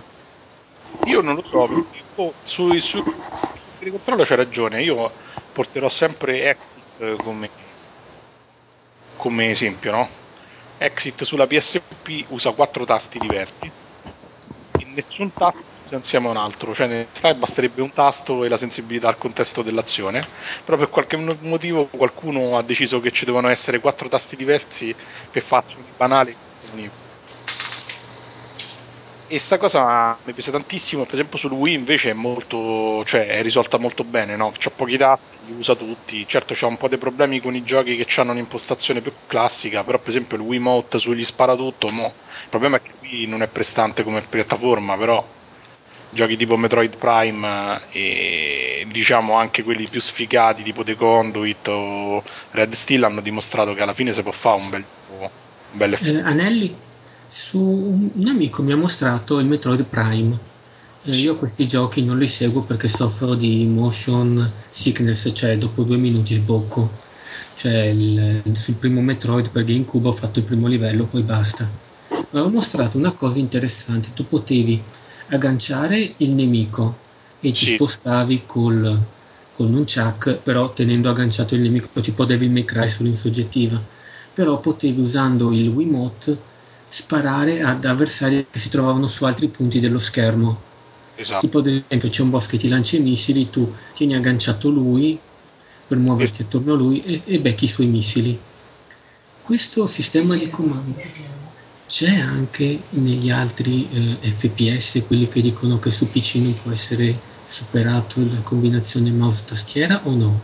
In realtà c'è qualcosa di simile, per esempio su Red Steel, anche se in maniera un po' diversa però eh, il discorso di come si chiama di Metroid Prime in realtà non è neanche un'esclusiva del Wii perché quelle sono funzionalità che c'erano pure su GameCube è proprio che al resto dell'industria non è fregato un cazzo cioè perché alla fine il bello di Metroid Prime è proprio questo perché c'è un approccio al, all'FPS che non si è ancora mai visto in nessun altro, nessun altro titolo o non so se anche per paura che è, tal- è un tratto talmente distintivo della serie che magari sai nel mondo dell'industria videoludica c'è la paura di essere etichettati come un clonazzo di Metroid Prime, in poche parole.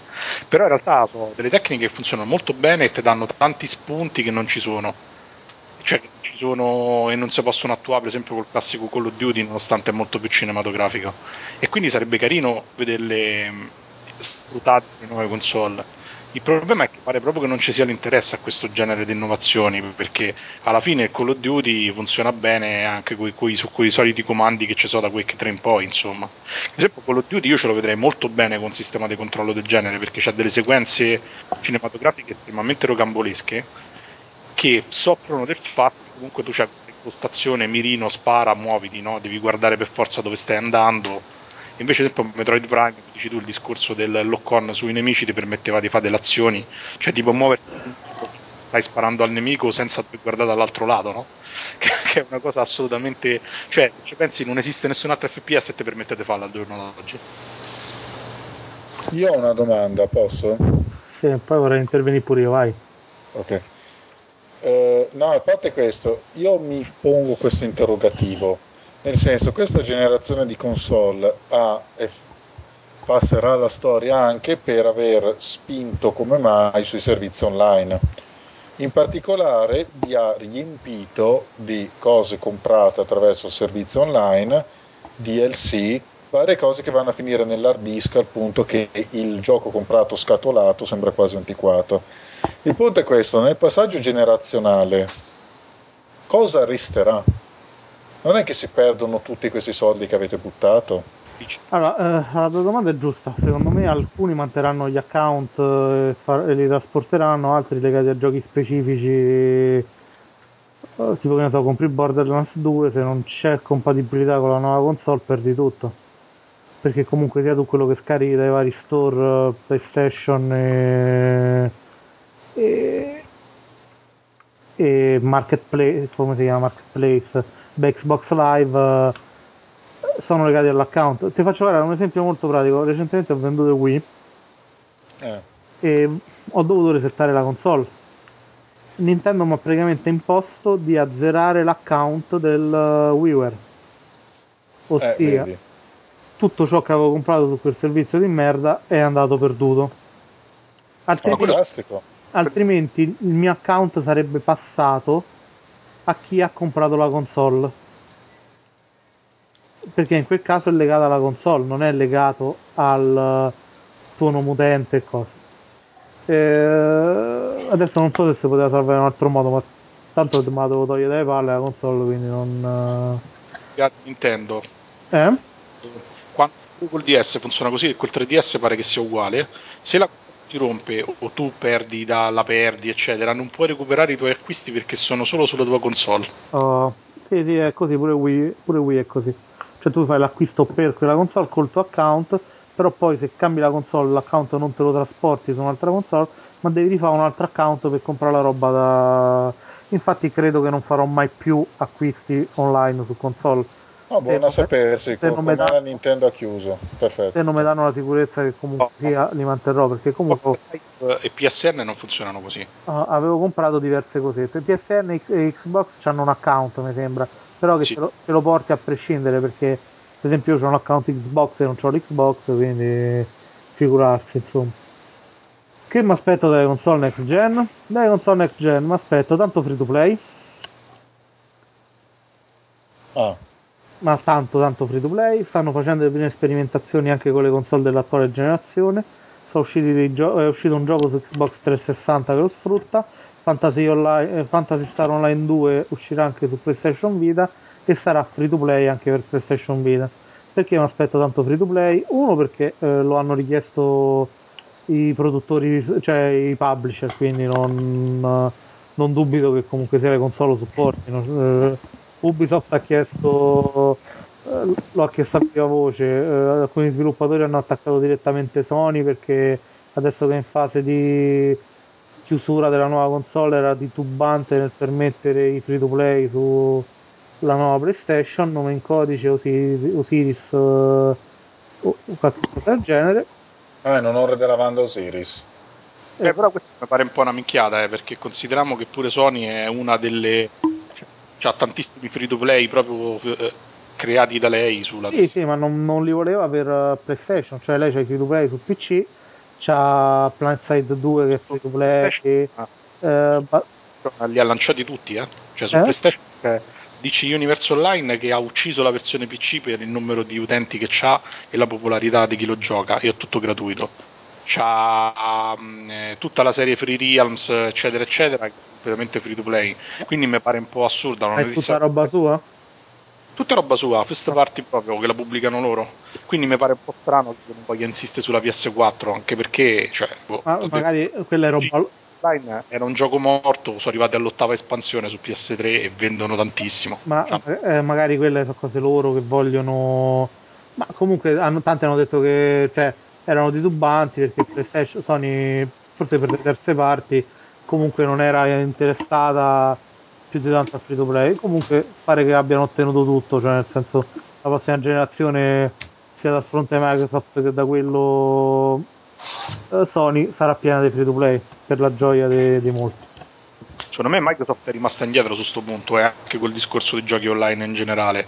Cioè, tranne i giochi multiplayer e basta, ormai Ma adesso hanno preso tanti dipendenti dell'Exxon Live e Sony ha comprato Gaigai, quindi comunque sia la direzione è quella, cioè puntano tutti al cloud che c'è già chi ha predetto che nella prossima generazione Nvidia poi l'ha predetto ora o Adi, boh, vabbè, una dei due produttori di schede grafiche ha già predetto che non questa ma la prossima generazione di console sarà completamente cloud, quindi non ci saranno più supporti fisici per i giochi e già su questa comunque vedremo che digitale e supporti fisici convivranno in qualche modo e... anche perché comunque produrre giochi non conviene più quelli AAA cioè o, fa- o azzecchi una serie che poi vende veramente 10 milioni di copie e allora riesci comunque sia a mantenerla. O se no cioè, c'hai dei break even point talmente elevati e ci sono dei giochi 2 milioni di copie hanno come break even point insomma cioè, eh, significa che tu lanci sul mercato un prodotto che se non, se non sbanca ti porta vicino al fallimento perché comunque sia se anche vendi 500.000 copie in meno 500.000 copie in meno significa milioni di euro in meno e milioni di dollari in meno a seconda del cambio e detto questo che altro un aspetto? un aspetto che comunque tutte le serie che adesso hanno successo su, sulle console dell'attuale generazione tornino sulle console delle nuove generazioni ormai il mondo dei videogiochi non esisterebbe senza un Call of Duty all'anno, Medal of Honor, un Need for Speed, un FIFA, ci sarà tutto sicuramente. Cioè. Eh, quindi da questo punto di vista no- non ci facciamo illusioni sulle novità. I grandi publisher hanno promesso delle nuove IP, però ormai nuove IP significa l'inizio delle nuove serie, non significa giochi particolarmente originali, cioè tutto viene fatto per creare delle serie che possano essere, cioè de- delle serie che possano essere replicate e a cui possano essere associati dei DLC. È normale che sia così perché i giochi costano tantissimo e quindi in qualche modo devono monetizzare. Costano tantissimo a livello di sviluppo, eh? non solo a livello d'acquisto nei negozi, perché poi da questo punto di vista andrebbe fatto un discorso. Quindi comunque sia eh, di grosse novità ne vedo poche eh, a livello di, di software. All'inizio ci sarà l'eccitazione per il fatto che sono macchine estremamente più potenti rispetto a quelle attualmente sul mercato e quindi i screenshot presenteranno grafiche eccezionali, tassellation a palla e effetti traslucidi in ogni dove, però poi alla fine eh, i giochi fondamentalmente saranno quelli, anche perché eh, secondo me per il discorso free to, free to play o comunque il gioco inteso come servizio c'ha molto più senso un FIFA rispetto a una serie sì, diciamo anche Call of Duty senza diciamo, il, il single player ci avrebbe molto più senso come un gioco dove magari paghi anche un piccolo abbonamento mensile o te compri le mappe non a 20 dollari tre mappe come fanno adesso ma magari te le compri come fanno su che ne so. Sì, ma non, non- cioè l'abbonamento è morto come sistema, cioè non, ah sì c'è troppa competizione ormai non, no, cioè, non, non lo paga, non vuole più pagare nessuno, c'hai 150 giochi di ruolo free to play, giochi free to play in tutti i modi, cioè alla fine dei servizi si stanno a fare perché Electronic Arts sta facendo un servizio online per far diventare i suoi giochi sportivi dei servizi che tu paghi tutti gli anni e che loro aggiornano come se fosse una normale applicazione che aggiornano di anno in anno. La gente ancora non l'ha capito, eh, però il futuro è quello, anche se non gli conviene più fare un- un'edizione all'anno, insomma. Cioè... io credo che costi meno pure a loro perché Sì, comunque sì, sì, sta diventando così. fine- sì. Cioè, infatti, pure gli ultimi FIFA, da, devo dire la verità, io non sono mai stato un appassionato dei giochi sportivi. La cosa che mi affascina dell'ultima versione dei giochi Electronic Arts è che quasi tutti hanno sta storia del campionato multiplayer eh, virtuale, no? È fatto estremamente bene dal punto di vista della competizione anche dei gironi. Cioè, ho un amico che praticamente se, se compra le console sulla per giocare NBA Live e da quando ci stanno i campionati con i gironi, i tornei, eccetera, è soddisfattissimo dell'acquisto perché prima giustamente si sentiva un po'. Un po' solo. Un po' solo, sì, diciamo. No, no, da questo punto di vista danno un sacco, stanno a creare un sacco di servizi, insomma, così per tutti. Cioè, Battlefield, Battlefield hanno perseguito sta strada. Eh, I giochi sportivi, tutti sta strada, stanno tutti verso la trasformazione in servizi. E sarà così per tutti i giochi, anche perché gli conviene, possono tenere sotto controllo la gente. Eh, hanno sempre un numero fisso di persone che usufruisce dei servizi e che gli entra nei giochi. Non devono ogni volta sta a fare campagne miliardarie per lanciare esatto, ogni, ogni minima stronzata perché Battlefield li ha stremati. Sì, che poi ho visto come si comporta Sony, cioè pare che se raggiunge una cifra di giocatori che per loro va bene, smette di fare pubblicità esterna. Per esempio, io ho smesso di giocare in Universo Online da questa primavera, ho scoperto che sono uscite otto espansioni perché mi sono ricollegato l'altro giorno, perché se tu, tutta la promozione è interna al gioco, un po' diventa, no? Sì, sì, no. ma ecco, poi alla fine stanno cercando di fare so- visto che il modello tradizionale non funziona più fanno soldi con modelli alternativi la gente si lamenta perché tanto si lamenta di tutto come già detto Flame. Eh, però alla fine è, è quello cioè. no, avevo una domanda che avevo chiesto a Lambo la parola. Ora, secondo voi realmente Sony lancerà la PS4 l'anno prossimo? secondo cioè, me eh, nel 2014 voglio dire, già avevano preparato il Vita, che erano tutti fan contenti lì, tutti che dicevano un capolavoro costa poco, solo 250 euro. Arriva sul mercato, passa un mese, tu c'è a dire che ha un prezzo mostruoso, esce con 40 titoli, poi dopo un mese tu c'è a dire non c'ha titoli. Ora, con questi dati in mano, Sony come può preparare il lancio di una console soprattutto poi il Vita già uh, durante le tre si sono dimenticati di averlo e quindi forse per nascondere le scarsissime vendite, sì. però uh, voglio dire, se non guadagni è difficile che hai tanto per investire. Ma è vero che io fatto... l'avevo detto pure sulla PS, sì, sulla PSP. In realtà secondo me la console portatile c'è senso per i bambini o per i grandi appassionati che poi si comprano quei 10 giochi l'anno fighi, ma tutto il resto non gli frega niente. Perché eh, per i genitori, infatti... per le famiglie medie è un modo per togliersi i bambini da appiccicare al televisore e per gli appassionati gioche... quel gioco lo giocherebbero pure, che ne so, se lo stampano sulla carta igienica, quindi insomma... Secondo me quello che Sony non ha capito è questo, perché poi alla fine hanno fatto cifre relativamente modeste pure su PSP per gli stessi motivi, secondo me. Ti offrono un'esperienza desktop su una console mobile ci hai capito poco della vita secondo me. Poi andare bene per il gioco del ruolo quello strafico che comunque tanto come, giocherebbe in qualsiasi situazione però se mi fai le Vita boh. Anche perché la PS Vita è quasi come una console da caso. Quindi no. vedo la PS Vita per giocare sul divano a una cosa sul televisore sì no ma poi eh, per PlayStation Vita c'è il problema che fa mille cose ma non fa niente di veramente nuovo. Alla fine a molti è sembrata una specie di PSP più potente. Eh, poi la, eh, ultimamente praticamente tutte e che delle line up di lancio eccezionali quando poi in realtà le ultime console hanno avuto delle line up di lancio molto migliori di quelle che erano le line up di lancio delle vecchie console cioè escono console con 40 giochi quando usciva Mega Drive c'era uno o due giochi che venivano pubblicizzati e finiva lì e poi uscivano dopo tempo insomma però vendevano lo stesso, quindi come, come diceva Federico, PlayStation Vita c'ha avuto una ramp di lancio con un sacco di titoli molto differenti tra di loro che soddisfa, potevano soddisfare un po' tutti, la gente non gliene è fregata niente lo stesso.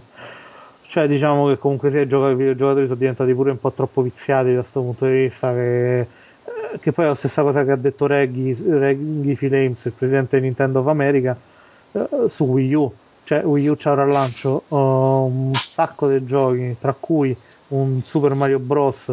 che penso erano anni che non succedeva, forse Super Nintendo. Super Mario Land uscì col Super, col Super Nintendo, uscì dopo. Dopo. Dopo. Molto dopo. Eh, però la gente... Galaxy non è uscito insieme a Wii. Eh? Pare di sì, Super Mario Galaxy è No, uscito no, no. No. un dopo- mese dopo. Qualche mese dopo, però non fu che- E non uscì neanche nella finestra di lancio, uscì dopo. a febbraio. Sì.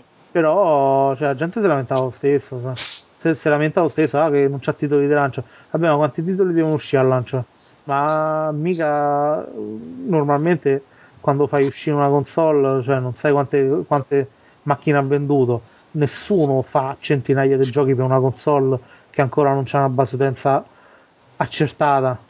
Allora, vabbè, eh, io prendo atto che oramai sono fuori dal mondo, la demenza senile, la zona morta, perché a parte che l'unico acquisto ah, in termini di console che trovo ponderabile al momento è quello proprio di una console portatile tipo il DS.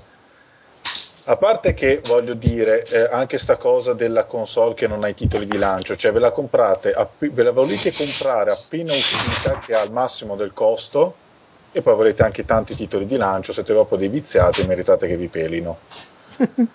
Detto questo, det- a parte che la next gen mi preoccupa questa cosa del cloud, mi preoccupa soprattutto il fatto che evidentemente l'industria dei videogiochi non, non ha più la minima preoccupazione per preservare la propria memoria. Eh, di, di- di varie generazioni di videogiochi non resterà più nulla in futuro, PSN ci sta riuscendo abbastanza bene. negli 80 e 90.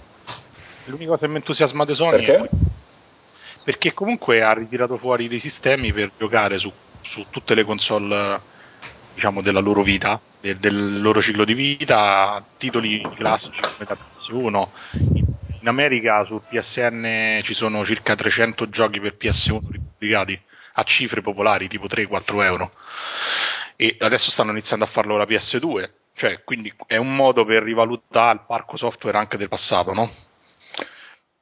Ok, eh, onore al merito a Sony, però appunto le, le cose le stanno andando male. Ehm, per altri motivi. Però Sony è anche la- l'unico player che al momento fa dei prezzi sensati per il delivery online. Perché mentre Microsoft fa, te fa pagare dopo 8 mesi un gioco 70 euro, ma 70 euro per davvero, Sony dopo 8 mesi mette il gioco a te 20 euro, 30 euro, che è un prezzo ragionevole. Dico di giochi AAA, AAA. Fa tantissimi sconti molto aggressivi, i vecchi, quelli che costano dai 10 ai 20 euro. Cioè, alla fin fine, secondo me, l'unica strategia che ha azzeccato è quella de- di come si vendono le cose online. Infatti, anche PSP, video online dei giochi non è male. capisco. E vabbè, eh, comunque eh, tutti azzeccano una strategia, però sbagliano altrove. Vabbè. No, e quello che mi lascia perplesso è che eh, l'idea che le nuove console saranno tanto più potenti delle attuali. Adesso io non mi intendo di questioni tecniche di sorta, però già adesso gli asset costano l'ira di Dio. Sì. Mhm. Cioè, questa cosa è, è già un problema adesso, il fatto che il break-even point sia sempre più alto perché tutto costa sempre di più. Eh, cioè, possono sostenere un ulteriore incremento davvero significativo della qualità tecnica dei giochi le case? Secondo me no. So- Infatti, lo- No, Però la tanta potenza in più vuol dire anche dei servizi in più, vuol dire di anche un gioco con gli asset di adesso che però c'ha una fisica molto più convincente, quindi anche se non è graficamente più accurato diventa più realistico, diciamo, no? ma, ma questo non fa lievitare i costi lo stesso.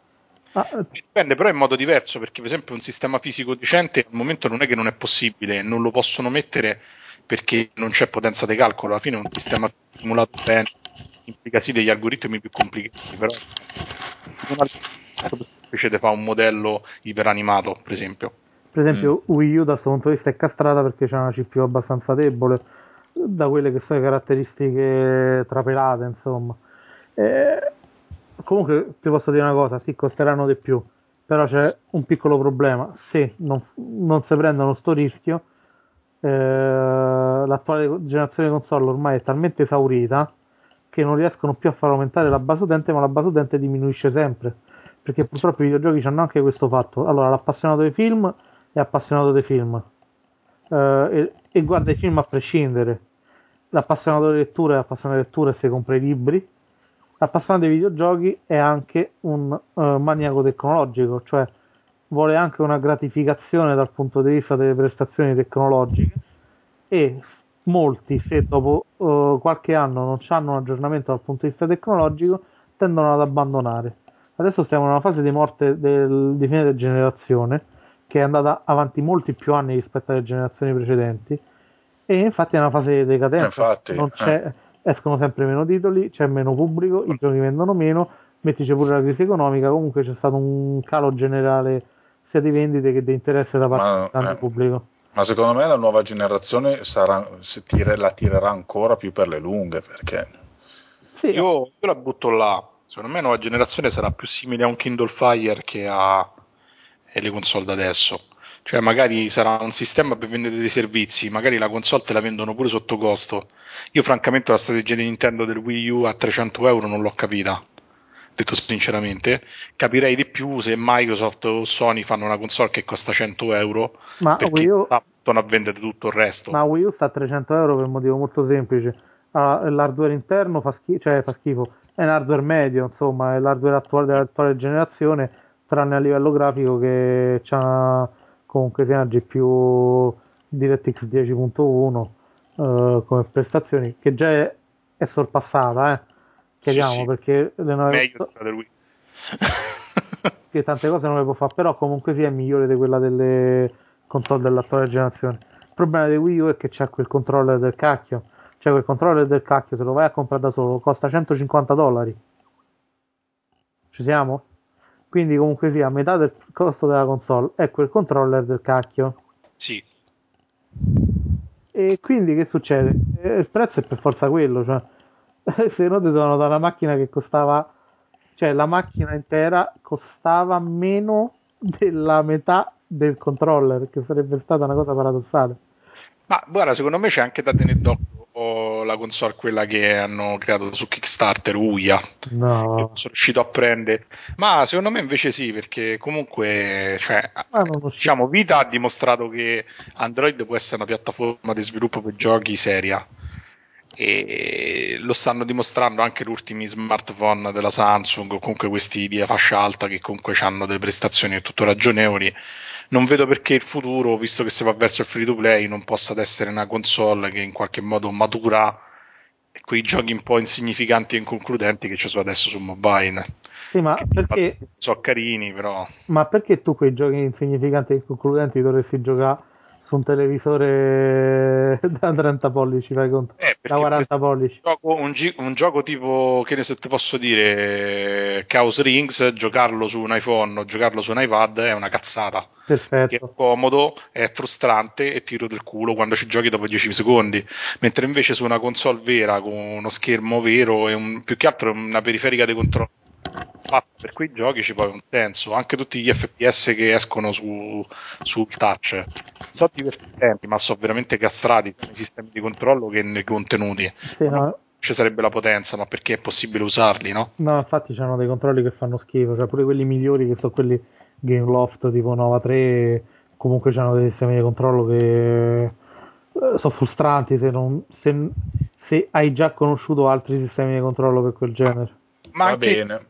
online che stanno uscendo per, eh, per, iOS e per Android, che ormai sono dual platform quasi sempre, hanno il vantaggio che sono molto accessibili, sono molto semplici, stanno introducendo al genere tantissime persone, però sono anche limitati, ma non perché ci siano tecnologici, ma ci sono proprio dei limiti di controllo. Come fai a creare un sistema? Io una volta su uno di questi giochi, ragazzi, ho letto sull'Apple Store il seguente commento grazie dell'ultimo update che posso usare l'indice oltre che il pollice per controllare il personaggio. Eh, lo so, ma è così. cioè, ragazzi, non sto... Bello stiamo. Vabbè, vabbè, del mobile non ce ne frega niente. Io direi di chiudere con una chiusura molto veloce. Molto degna. Molto degna. Io mi sono rotto il cazzo, viva GOG. Oh. Esatto. Mi ha, GOG mi ha mandato gratis i due Realms of Arcania, io ho già il mio gioco per il resto dell'anno, basta. Bella che lui ha dei dubbi su un modello che è lo stesso che usa GOG, però su GOG gli va bene. Su GOG perché scusa, GOG me, ho tutti gli, gli, installer scaricati, non c'è DRM, me li salvo io sull'hard disk e sono lì. Quello sì, ma se non te li aggiornano appena uscirà il prossimo Windows, tu non li userai mai più, per esempio. Vabbè, Rems of Arcania me lo dà solo GOG, quindi. allora, basta così.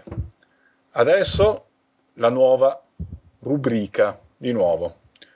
Questa volta parliamo, è una breve playlist ma un po' particolare perché si baserà interamente sui finali. Cioè, eh, ciascuno di noi parlerà di un finale di un gioco che ha trovato eh, significativo per un qualche motivo. Chi comincia? Flame. Flame, prego. Eccomi. Allora, un finale che mi ha colpito, mm, dunque, è stato quello di Turrican. Praticamente dopo tre, tre, quasi tre ore di gioco perché c'era, c'era, la versione su cassetta che non finiva più a caricare e c'era questo stage stranissimo dove dovevi spaccare le mattonelle per arrivare al boss che poi ogni tanto era buggato e ti chiudevi in punti che non potevi più uscire. Tu sconfiggevi il boss e partiva partiva questa musica che era tristissima proprio che era in contrapposizione con tutte le musiche felici che di solito si sentono sul finale. Poi, eh, tempo dopo, ho scoperto che era la musica del film Transformers, quello a cartoni animati, quando uh, viene ucciso Opt- Commander. Serve una cover di Death of Optimus Prime, che quindi era una canzone triste che eh, per quanto fosse stata eh, rifatta in maniera più pimpante, diciamo, lo stesso metteva un po' di tristezza. E era una cosa che colpiva anche perché è stato uno dei primi titoli per Commodore 64 che ho avuto. Eh, ed è stata un'esperienza che mi sono reso conto che difficilmente i titoli precedenti avrebbero potuto raggiungere nello stesso genere e anche quelli successivi, perché il 2 ad esempio l'hanno uh, cambiato abbastanza come impostazione, cioè si è passato da avere 10 armi a 2, dalla ruota che puoi usarla solo in certi casi per prendere i bonus, alla palla continua come Metroid. Ecco, questo eh, basta. Poi mi ha colpito, se posso dirne un altro, il finale di Radiant Silvergun perché farcela era una cosa veramente impegnativa sul Saturn Mode che potevi finalmente così capire tutta la storia che era insulsa. Però sì perché più o meno la storia era questa. Um, c'è un, un dado a otto facce che sarebbe lo spirito del pianeta.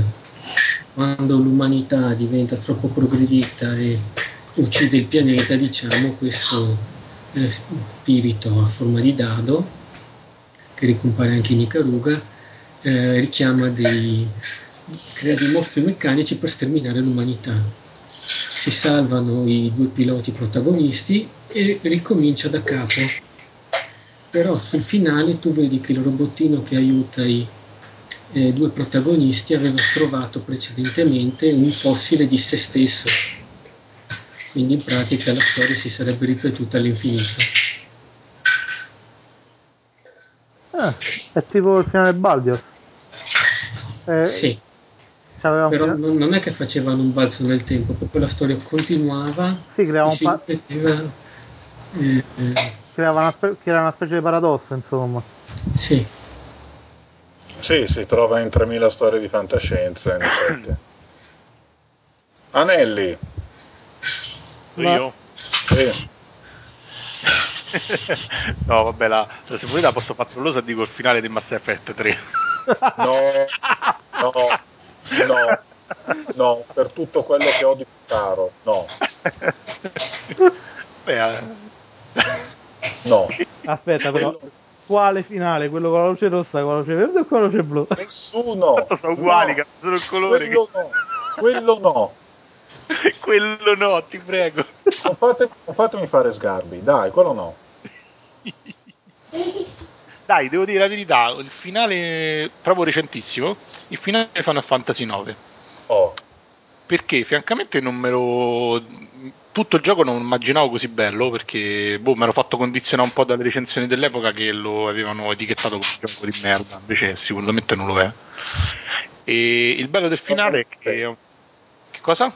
Uno meno peggio, di gran lunga. No, no, infatti sì, cioè, c'ha, c'ha una potenza narrativa che nei titoli di Final Fantasy si vedeva da parecchi, mancava da parecchi anni, secondo me. E, e questo si vede proprio molto bene nel finale, che non penso di spoilerare a nessuno, che sostanzialmente riprende un po' l'inizio del gioco, c'è uno spettacolo teatrale in cui alla fine si scopre che il protagonista non è morto e tutto quanto, c'è un'intensa scena d'amore che richiama un po', fa un po' le fila a Final Fantasy VI, alla scena del teatro che c'era a Final Fantasy VI. Ovviamente i mezzi tecnologici sono migliori i personaggi hanno seguito un iter eh, psicologico, uno sviluppo assolutamente molto convincente. C'è stato già un lungo epilogo che ti spiega com'è cambiata la loro vita dopo che sono diventati eroi e tutto quanto, quindi è un finale proprio che rasenta proprio il commovente per molti aspetti, colonna sonora. Sicuramente una delle, cioè, quando giochi un gioco del genere la cosa che ti aspetti è che c'è un finale epico, ce l'ha, ce l'ha sia epico che molto romantico. Annichilito? Ok, No, no. dai, tocca a Pona. Ci hai lasciato perplesso. Ah, io eh, so, Sì, perplessi. io sono legato moltissimo al finale di Ghost Goblin. Ghost and Goblin. Ghost Goblin. Ghost Goblins. No, ma di quello mi è rimasta veramente. Cioè, lo chiamo come lo chiamavo quando stavo. Veramente lo chiamavo il gioco degli zombetti all'epoca, perché ero piccolino, non leggevo il nome. Allora era il gioco degli zombetti. Che, che tenero, eh? Ah, allora, eh, ci sono rimasto molto legato perché sostanzialmente non finiva all'inizio. Tu facevi un culo come un secchio per arrivare a quel demone.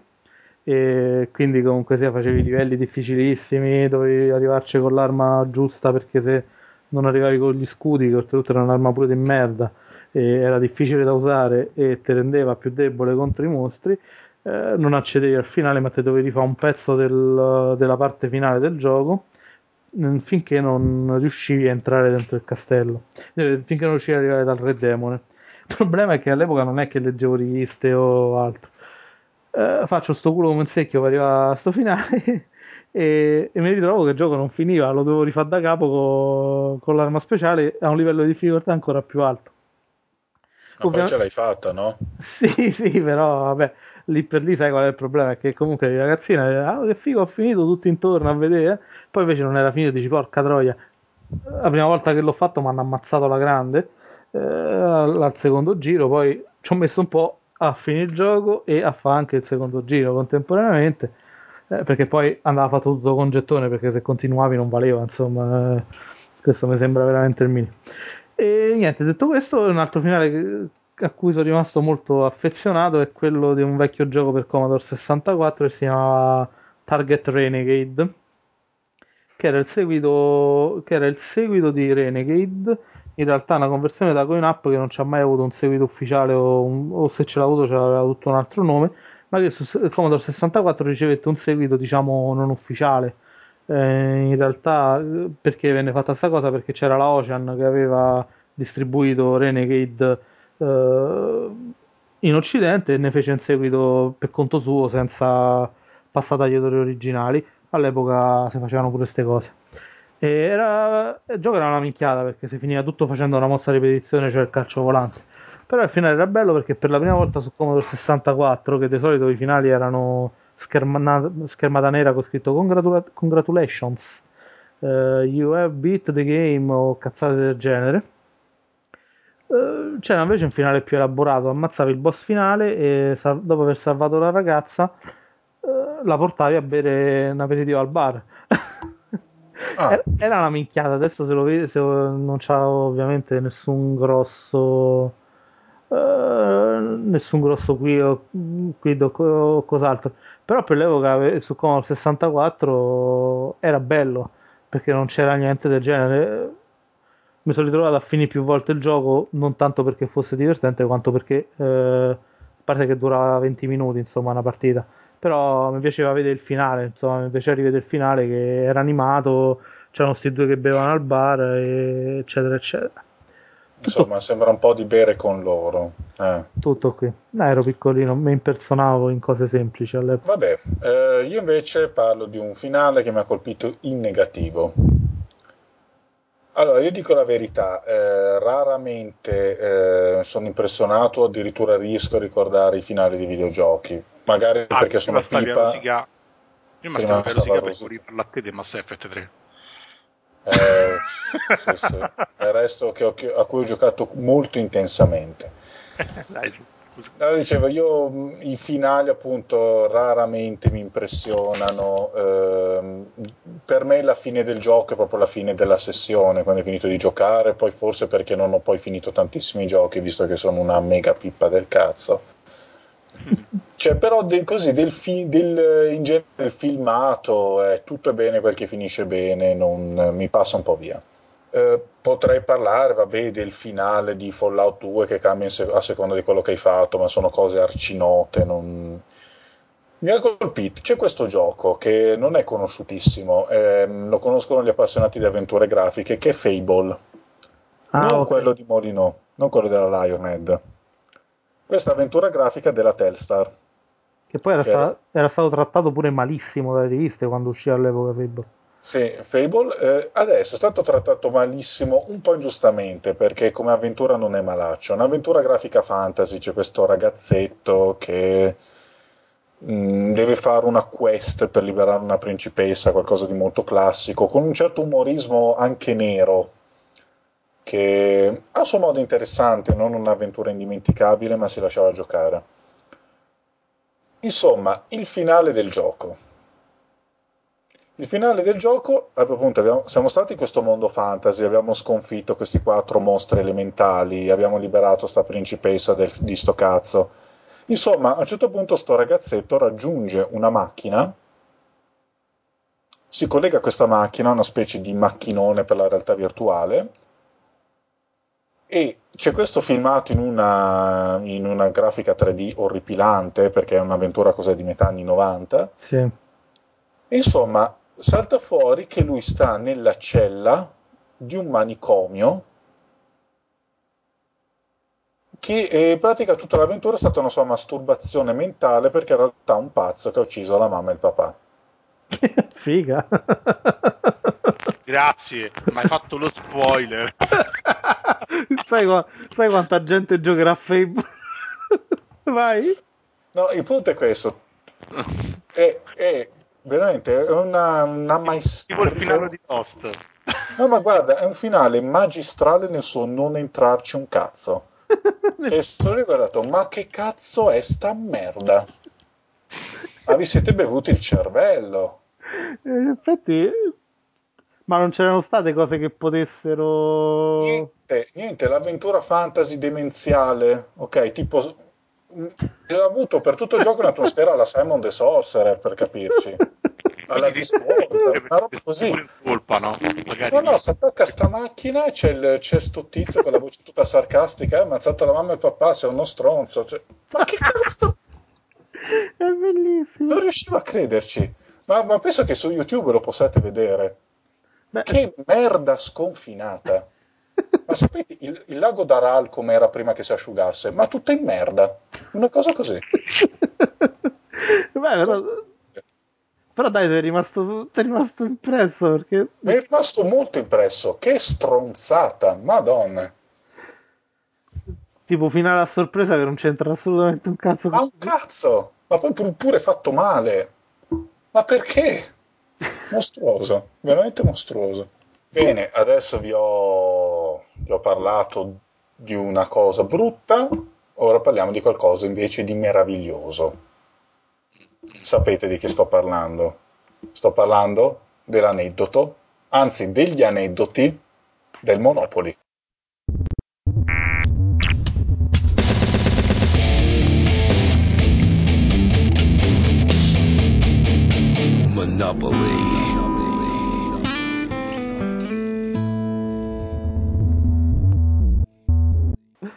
Monopoli saluta tutti, eh.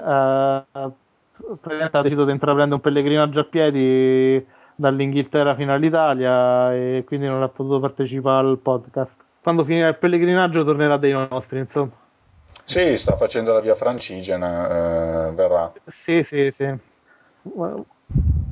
Vuole visitare i posti tipici della guerra delle rose. I Lancaster contro gli York, poi penso di fare anche un salto ai luoghi di Giovanna d'Arco. Ah. Mm-mm. Ha detto che vuole passare le Alpi a piedi dormendo in tenda pure a meno 10 gradi sotto zero. Insomma, si sa che il Monopoly non chiama l'avventura, lo si capisce dalle sue storie. Ha visitato i luoghi della guerra delle due rose, sta visitando i luoghi di Giovanna d'Arco, insomma, si sta facendo una bella tirata. Vestito solo di un sacco. quindi- Esatto, nutrendosi delle more dei gelsi ai bordi della strada. In realtà sta per aspettare l'aggiornamento di a- iOS 7 per riuscire a tornare col GPS, però. Eh, era, tutto preludeva una trollata d'Apple. No, ma in realtà il Monopoly è un uomo realmente avventuroso, come le sue storie testimoniano. No, perché dovete sapere che le mappe vi portano in città che non esistono e- o cancellano strade che so anni che stanno lì. Scaricatele perché sono divertentissime, vai. Sì, sì. Beh, nel frattempo Flame ci ha abbandonato perché tiene famiglia, non è come noi altri stronzi, quindi è una persona seria, quindi ci ha abbandonato e lo salutiamo. Salutiamo lui, la signora E la bambina, e la bambina la stella. e tutta la famiglia. Ciao. Ciao. Comunque, questo è il momento degli aneddoti. Eh, iniziamo col primo, eh, qualcosa di... che tra l'altro non coinvolge il Monopoli, coinvolge i suoi amici. Si intitola Escludere la gente non è educato. È il primo di due aneddoti, non sono lunghi, quindi ne racconto due. Anni fa usciva con noi in compagnia uno che non piaceva a nessuno. Era noioso e seccante e nessuno voleva mai chiamarlo per dirgli che uscivamo. Una volta tutti quanti ci siamo trovati ai baracconi di Legnano per il primo di novembre. Non c'era ancora stata quella riqualificazione che avrebbe portato alla- il- all'esposizione di quella statua ben nota. Eh, Nessuno aveva chiamato questo figuro, che infatti non c'era. Il Monopolo è maestro dell'inferenza, non c'è che dire. Infatti chiamò un amico Pego al cellulare. Ecco la telefonata. Tale. Che c'è? Dai, dai. Eh, cosa succedono? Cosa a caso? C'è niente di particolare. L'amico Pego. Eh. Eh, ma in Polentoni abbiamo sta cosa di dare i, i soprannomi strani. Tale, il tizio irritante. Uè, Pego, ma cosa fate oggi? Pego. Ma niente, ce ne stiamo a casa. E intanto passa una macchina della polizia con le sirene accese e gli altoparlanti gridano Venghino, signore e signori! Con la musica di Vanna Spagna manettona. È finito così? No. Ah, Tale, questo suspense mi sta uccidendo. tale. Pego, che cazzo dici? Pego. eh, e mise giù. povero Pego. Non vedemmo più quel ragazzo, ma a quanto ho capito la cosa non disturbò nessuno. Che cattiveria. Insomma. E questa era una. Questa è breve e di... Ma in- quindi la Sì. morale è, è giusto escludere gli stronzi? Esattamente. Ok, no, perché la E- morale e- è importante. La morale è importante e soprattutto se anche la scusa non attacca fa niente. Contro lo stronzo va bene essere ancora più stronzi. Anzi, è meglio perché comunque sia così ha capito e non si è fatto più vedere. Esatto. Non sai più... Eh sì, basta, si è capito che è un indesiderato, lo si poteva dire a quel punto. Vabbè. Questa seconda è breve di indicibile potenza. State pronti. Si intitola Dimostrazione di abilità. Una volta un mio amico, Riccardo, desiderava mostrarci il suo nuovo acquisto, un arco con frecce. Per farlo ci mostrò come si lanciava una freccia scoccandone una, di nuovo la maestria inferenziale del Monopoli. Come faccio a mostrarti come lanciare una freccia? Lanciandola. È chiaro? Non fa una Come puoi fare se no? Tale freccia volò nell'aria come giusto che sia. Di nuovo, è, è fantastico, è folgorante. Volò nell'aria come giusto che sia, per poi entrare nella casa di una nostra amica ed infilarsi nel suo muro, a pochi centimetri dal suo encefalo che si trovava lì per caso. L'encefalo stava in giro così. Immagino sto encefalo che fischiettava. Eh sì. Si era fatto un giro fuori dal cranio, tac, a, Cioè- a 3 centimetri dalla freccia. Vai, Sua zia si infuriò moltissimo. e te credo. Eh, e, non- e tra l'altro non capisco che cacchio sia la zia, sarà la madre di, dell'amica, però mica ha detto che Ma sono poi il cugini. grado di parentela. Eh, ha mica detto che sono cugini. Vabbè, insomma, il Monopoli eh, c'è sempre vicino nello spirito e con il cuore, con queste sue storie straordinarie. Eh, Per averci un aneddoto del genere, ci deve avere un amico che compri arco e frecce, però. Eh sì, e che soprattutto riesca a capire che per mostrare il funzionamento debba scoccare una freccia. E soprattutto deve averci una cugina con l'encefalo. Con l'encefalo che sia in grado di farsi un giro. Eh, ragazzi, grandi momenti comunque. Non scoccate frecce sulle teste delle vostre amiche, mi raccomando. Esatto, come sempre cioè, è, altamente edificante l'aneddoto. Bene, eh, basta con questa maratona, abbiamo concluso, insomma, pensare che c'era anche una mezza idea di cronometrare gli interventi, anzi lo si stava facendo, ma qua va sempre a finire tutto nel caos più totale. È il momento dei saluti. Opona, Ciao a tutti, buonanotte. buonanotte. Se state ascoltando di mattina o di pomeriggio, cazzi vostri. Anelli, Ciao belli. e chi è brutto se lo piglia nel culo. Sì. Ma chi è brutto, magico vento. Un'altra volta impara a fare domande. Eh, Però non abbiamo parlato del finale di Mass Effect 3. facciamo un'altra volta e invece no. Vabbè, eh, io vi ricordo rapidamente eh, l'indirizzo del nostro sito arsludica.org, l'indirizzo di posta elettronica redazione etarsludica.org o arsludica.etarsludica.org. Scrivete che lo spazio per rispondere alle mail ce l'abbiamo, lo troviamo. La sigla di chiusura è il tema di Wizball per C64, il tema proprio del titolo di Martin Galway.